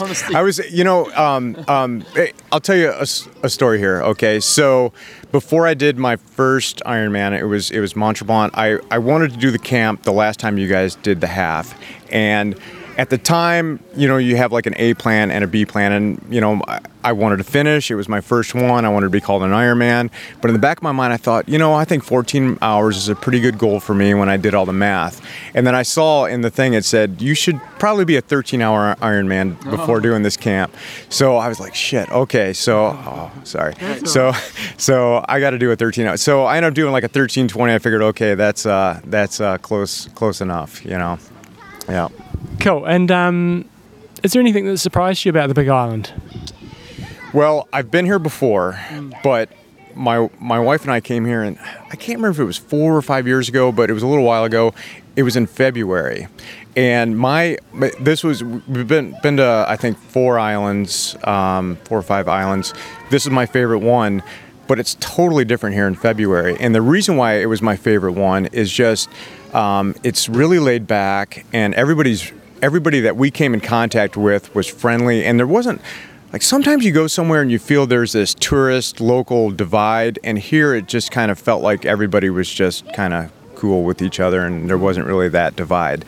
This is a t- this is different this is night and day different because yeah there's i mean just seeing I, I mean first of all the number of men that run with their shirts off with their heart rate monitors on is just is just amazing going up and down and then they're all like really really fast you know um, it was funny because we did the swim the other day out there, and uh, I thought I am not going to fit into this uh, into this picture here at all. When it, you know, but uh, but it worked out worked out pretty good. But it's just it's it's a totally different vibe. It was a totally different vibe when we left Kona. You know, when we left Kona, went to Hilo, and we came back, and now all the booths are set up all over the place, and it's just it's it's a different place, you know, than it was, you know, when the Ironman's not not not going on. But it's, I mean, we really haven't had much time to check it out either, you know. So we got the rest of the week to do that. So I'm so I'm looking forward to getting down and hopefully not spending too much money down at uh, down at the expo down there. Nice. You kicked some ass this week. I know everybody's been very impressed with your riding, so well done. And uh, we'll hopefully see you on uh, future camp. So, all right. Thank uh, And uh, re- the reason it was Brian Hagen with an A, I think I said that in the intro, is because um, I had Brian's name on the, the list and we were sending out emails and arrival times, and I had it H E H A G E N. And he wasn't getting them? He, wa- he was getting them. But he said, My name's got an A, a- an A, a bit like your surname, doesn't have an E on the end, it doesn't have an N. So I've been Brian Hagen with an A. We, we know somebody who's quite picky about that. You know, a little bit anger issues in the inside on that one, I tell you. So there we go. Awesome. Thanks, Brian. Yeah. Thanks. Next up, we're within the group. I don't know if this is going to record very well, but I'm going to chase after someone. She's running away from me. Lee Davidson's run, run away from her. Run away from me. She was wondering what this microphone was all about, but she's coming back, so we'll see if we can grab her. But uh, hubby, hubby Paul is here. He's trying to run away as well. He's uh, Paul. What's your what's your impressions of the Big Island been? It's really hot on the west side and it rains a lot on the east side. T- tell the listeners about sort of what speed you are and uh, and how long you've been out there most days. Uh, I'm about I'm in the slowest part of the group and I've been averaging about seven hours Yeah. A day. Yeah. And what's been the most challenging day for you so far? Every day's a challenging day. Yeah. Um, day two was massive. Well, day three was even worse. and today was a big one when the heat and the Hawi coming through the winds and that's and Hawi and that Hawi. Mm. Have you, have you found that you adapted to the, the heat a bit more as you, as the camp's gone on? Yeah, yeah, I have have a lot more. Yeah, than when I first arrived here. Yeah. And how does it compare to uh, the triathlons back in Christchurch? Oh, there's a mountain and stuff compared to home. How many Ironmans have you done? Uh, four. There's 12 on the radar. I'll give. Would you, would, if you got the opportunity, would you want to come over here and do the race? I'd have to think, seriously think about it. I'll, I'll wait till Saturday. See if they're really a bit tired at the moment. Very good. Now, Paul's from Christchurch, and he's been out there trucking, trucking every day. Hold on, we've got another one coming past. Uh, I'm going to go just shove this in front of his face because he's we've got the barbecue going tonight. He's checking the, the meat. Eric, Icy, Bernie. Um, how you doing, Eric? I'm doing great. What's happening on the barbecue tonight? What's the, what's the spread? Well, we've got uh, a couple different kinds of steak, and I'm making sure we've got them just right. Good. What's just right? Uh, I call it medium. You know, it's still a little bit of r- red in the middle, but cooked and it's still it, you, you overcook steak and it'll get tough. So it's just right. What's your what you've been to Kona before, but um, not necessarily going out there and doing the volume of training we've been doing. So maybe tell the listeners sort of where you're from, what's your what's your deal, and, and what your impressions have been of the Big Island. Okay. Um, yeah, this is the first time I've cycled on Kona. It's uh, hot and windy, but it's beautiful. Different sides of the island. Uh, you know, the west side, the Kohala Coast, is, is what everyone's familiar with. But uh, going on this camp, I was able to see the Hilo side, just green and beautiful, basically uh, rainforest. Then uh, we cycled around the whole island. I guess we're 400 miles. And what, what was your impression of the Ironman course? Um, if you take away the heat and the wind, it's not that tough. Yeah, yeah, yeah. but you don't take it away, so it is. No, no, it's definitely uh, it's it's. I did the whole course today, and I, I'm just thinking to myself, sure glad didn't swim before it and I didn't run afterwards. But no, definitely it's a straight up challenge, and it should be for a championship race. Uh, and what's your picks for the weekend? Uh, well, uh, just I really like to see if uh, American can uh, get on the podium, and uh, in particular uh, Jesse Thomas. I, I think he's he's if, as long as the wind and the, the heat aren't too much for him, I think he's got a, a, a solid chance.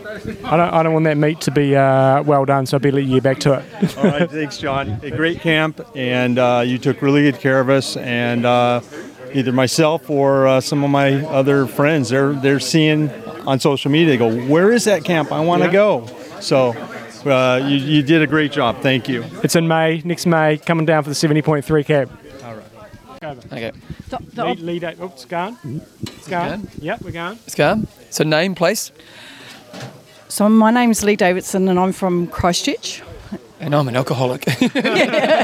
Yeah, I wasn't going to say that. Oh, sorry. I was. meant- She Lee, me not to say was- that. Lee was running away from me before, so I chased, chasing Oh, after. nice, nice. Like, we, entrapment, hey, we've trapped you. So, so you, you came over a few days early. Why'd you come over early? Just to get acclimatised really to the heat because it's, as you know, Christchurch is a really, really cold place and um, yeah, to, to acclimatise. And I think it was a really good idea to do that. Um, I've, I have found it hot, um, but the swimming here is absolutely fantastic. Love the swimming. Love the Yeah. love the swimming here. What have been some of the highlights for you? Going into the volcano was really, really good. That was like being in another time and place at, at Volcano on the way home from Hilo. Hilo. Yep. Um, the cycling is really good, and I'd really, really love Christchurch roads to be ha- have that lovely s uh, side, but on the side it's really, really good. And smooth. It's smooth. Um, traffic's really um, the traffic has been really good. Um, I think, but people I guess here that live here must be so used to triathletes, and so they're, they're a lot more tolerant. So tell the listeners about sort of your level in terms of your speed and in terms of you've only done one Ironman and, and sort of so they can get appreciation of sort of what you've been through this week. So um, I, yeah, I've done one Ironman. It was Ironman Australia, and um, it was quite a big challenge because I've ha- haven't been doing triathlon or long distance triathlon for very very long, and uh, at age 55 is um, it, it is, is challenging. But when you're surrounded by like-minded and encouraging people, you sort of get a, a, confidence in yourself that you um, that you that you know that you'll be able to achieve your goals and. Um, being at the, at the pack, being at the last in the pack, it's um, it doesn't really matter because you're all here, to, you know, wanting to achieve your own personal goals. So, um, and being inspired by um, everybody else in the group, they're encouraging. Like I said, and it's um, just makes you want to do more and be better. Yeah. Um, so I'm really looking forward to training for Ironman New Zealand in March, and uh, this this has really kicked off uh, the training for both Paul and I. Yeah. Um, So, so you're kind of saying that for you, actually, these environments are a supportive thing and, and actually allows you to explore higher levels. Absolutely. It's an opportunity to come on a camp. If you ever, ever, anyone gets an opportunity to come on a camp like this, take it uh, and don't think that you're not capable of doing it because you really, really are.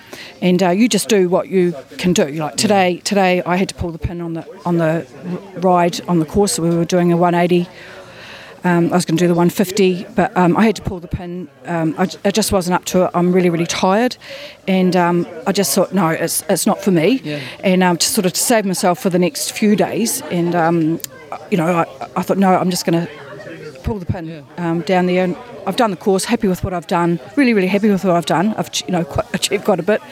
Um, didn't realise that I could actually do as much as I've done. The support of the camp has been really good because if, if things aren't going well, you've got the support vehicle. Um, yeah, you've got the support vehicle to pick you up or. And what are you looking forward for for race day?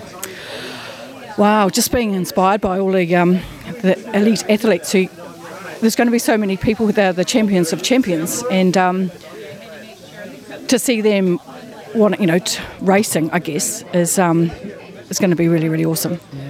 We'll, we'll enjoy the rest of the camp and uh, enjoy race day and uh, keep on rocking, girl. Okay, thank you. Awesome. Will do. Awesome. Thanks, Lee. I think I'm recording. Okay. Names, places, I'm Kim Burney from Rancho Cucamonga, California. and And I'm Eric Burney, same place. same place, California.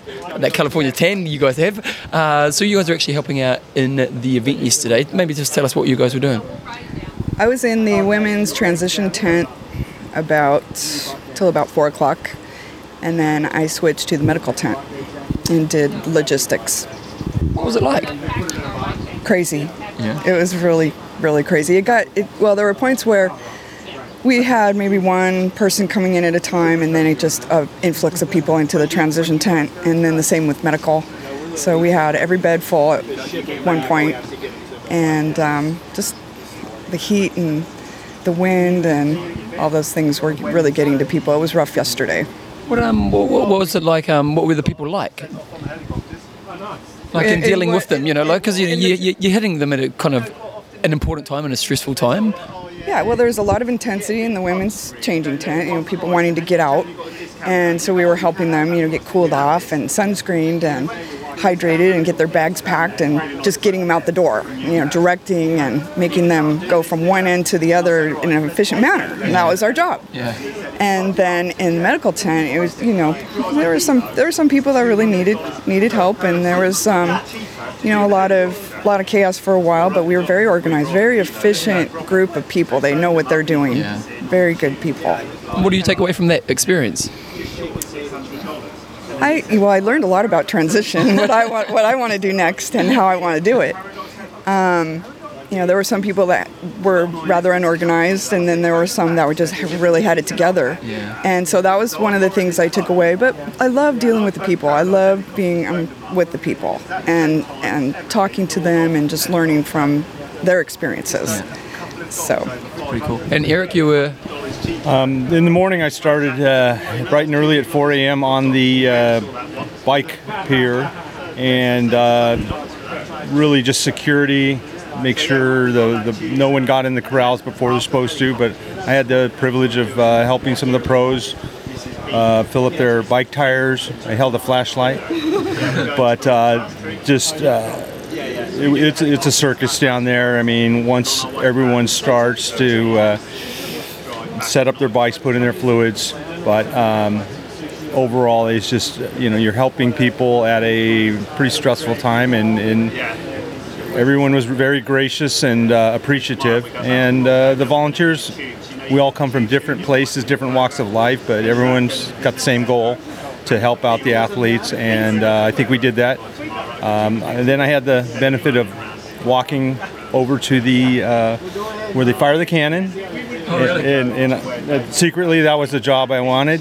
So I watched uh, a gentleman uh, fire the cannon, and I asked him. I said, "Hey, what's it take to uh, be able to fire the cannon?" And he looks at me. He goes, "Win the Ironman three times and get inducted to the Hall of Fame." And he turned out to be Peter Reid. So uh, that was, that, I told him I'd get right on that, but uh, no, it, it was great to just be there. Bob Babbitt, two feet away, and just just taking it all in. So I did share some uh, social media posts, and people back home got to kind of be like right beside me, watching the whole start. You know, just just the uh, the epicness of it all. So that was great. And then um, after my bike shift was over, I took a break during the day, then jumped in with Kim doing the medical. And um, my job was to screen the people. Uh, majority of the people didn't need medical, and I tried to be nice, and uh, it worked most of the time. But uh, we, we did have a few serious people, and uh, we took care of them, IVs and uh, ambulance if needed. But in general, everybody just needed to understand that they just did just an epic event in really tough conditions, and that's they're going to feel nauseated and sore and dizzy, and so. Um, uh, it, it was just it was good. Like Kim says, a, a real stressful time in their life, and and uh, just speaking some comforting words and uh, um, you know helping them as much as we could. So just the whole volunteer, uh, the Ironman uh, organization puts together a great group of, of uh, volunteers with all the resources we need, and it went really well. And uh, uh, I felt good just to- to have done the camp beforehand and then watched the race. So it was it was a great trip. And, and how's the camp experience been for you? well, the camp experience, um, just to be over here on the island and experience all the different climate zones. There's apparently 12 or 13 in the world, and Kona has 10 of them. so we went everything from desert to rainforest, and vol- you know we even went inside the volcano on a run. So I got to see it all. I, I thought it's just very well organized, great group of people from all over the world and different abilities. But uh, um, we bonded as a group, and we did over 300 miles here. And I think we went down the Queen K three times, up and down. So uh, got a real good taste of the winds, and uh, I'd encourage anyone who wants to see what Kona's like to participate in, either this the spring camp, the 70.3 camp, or the next time you do it here on Kona.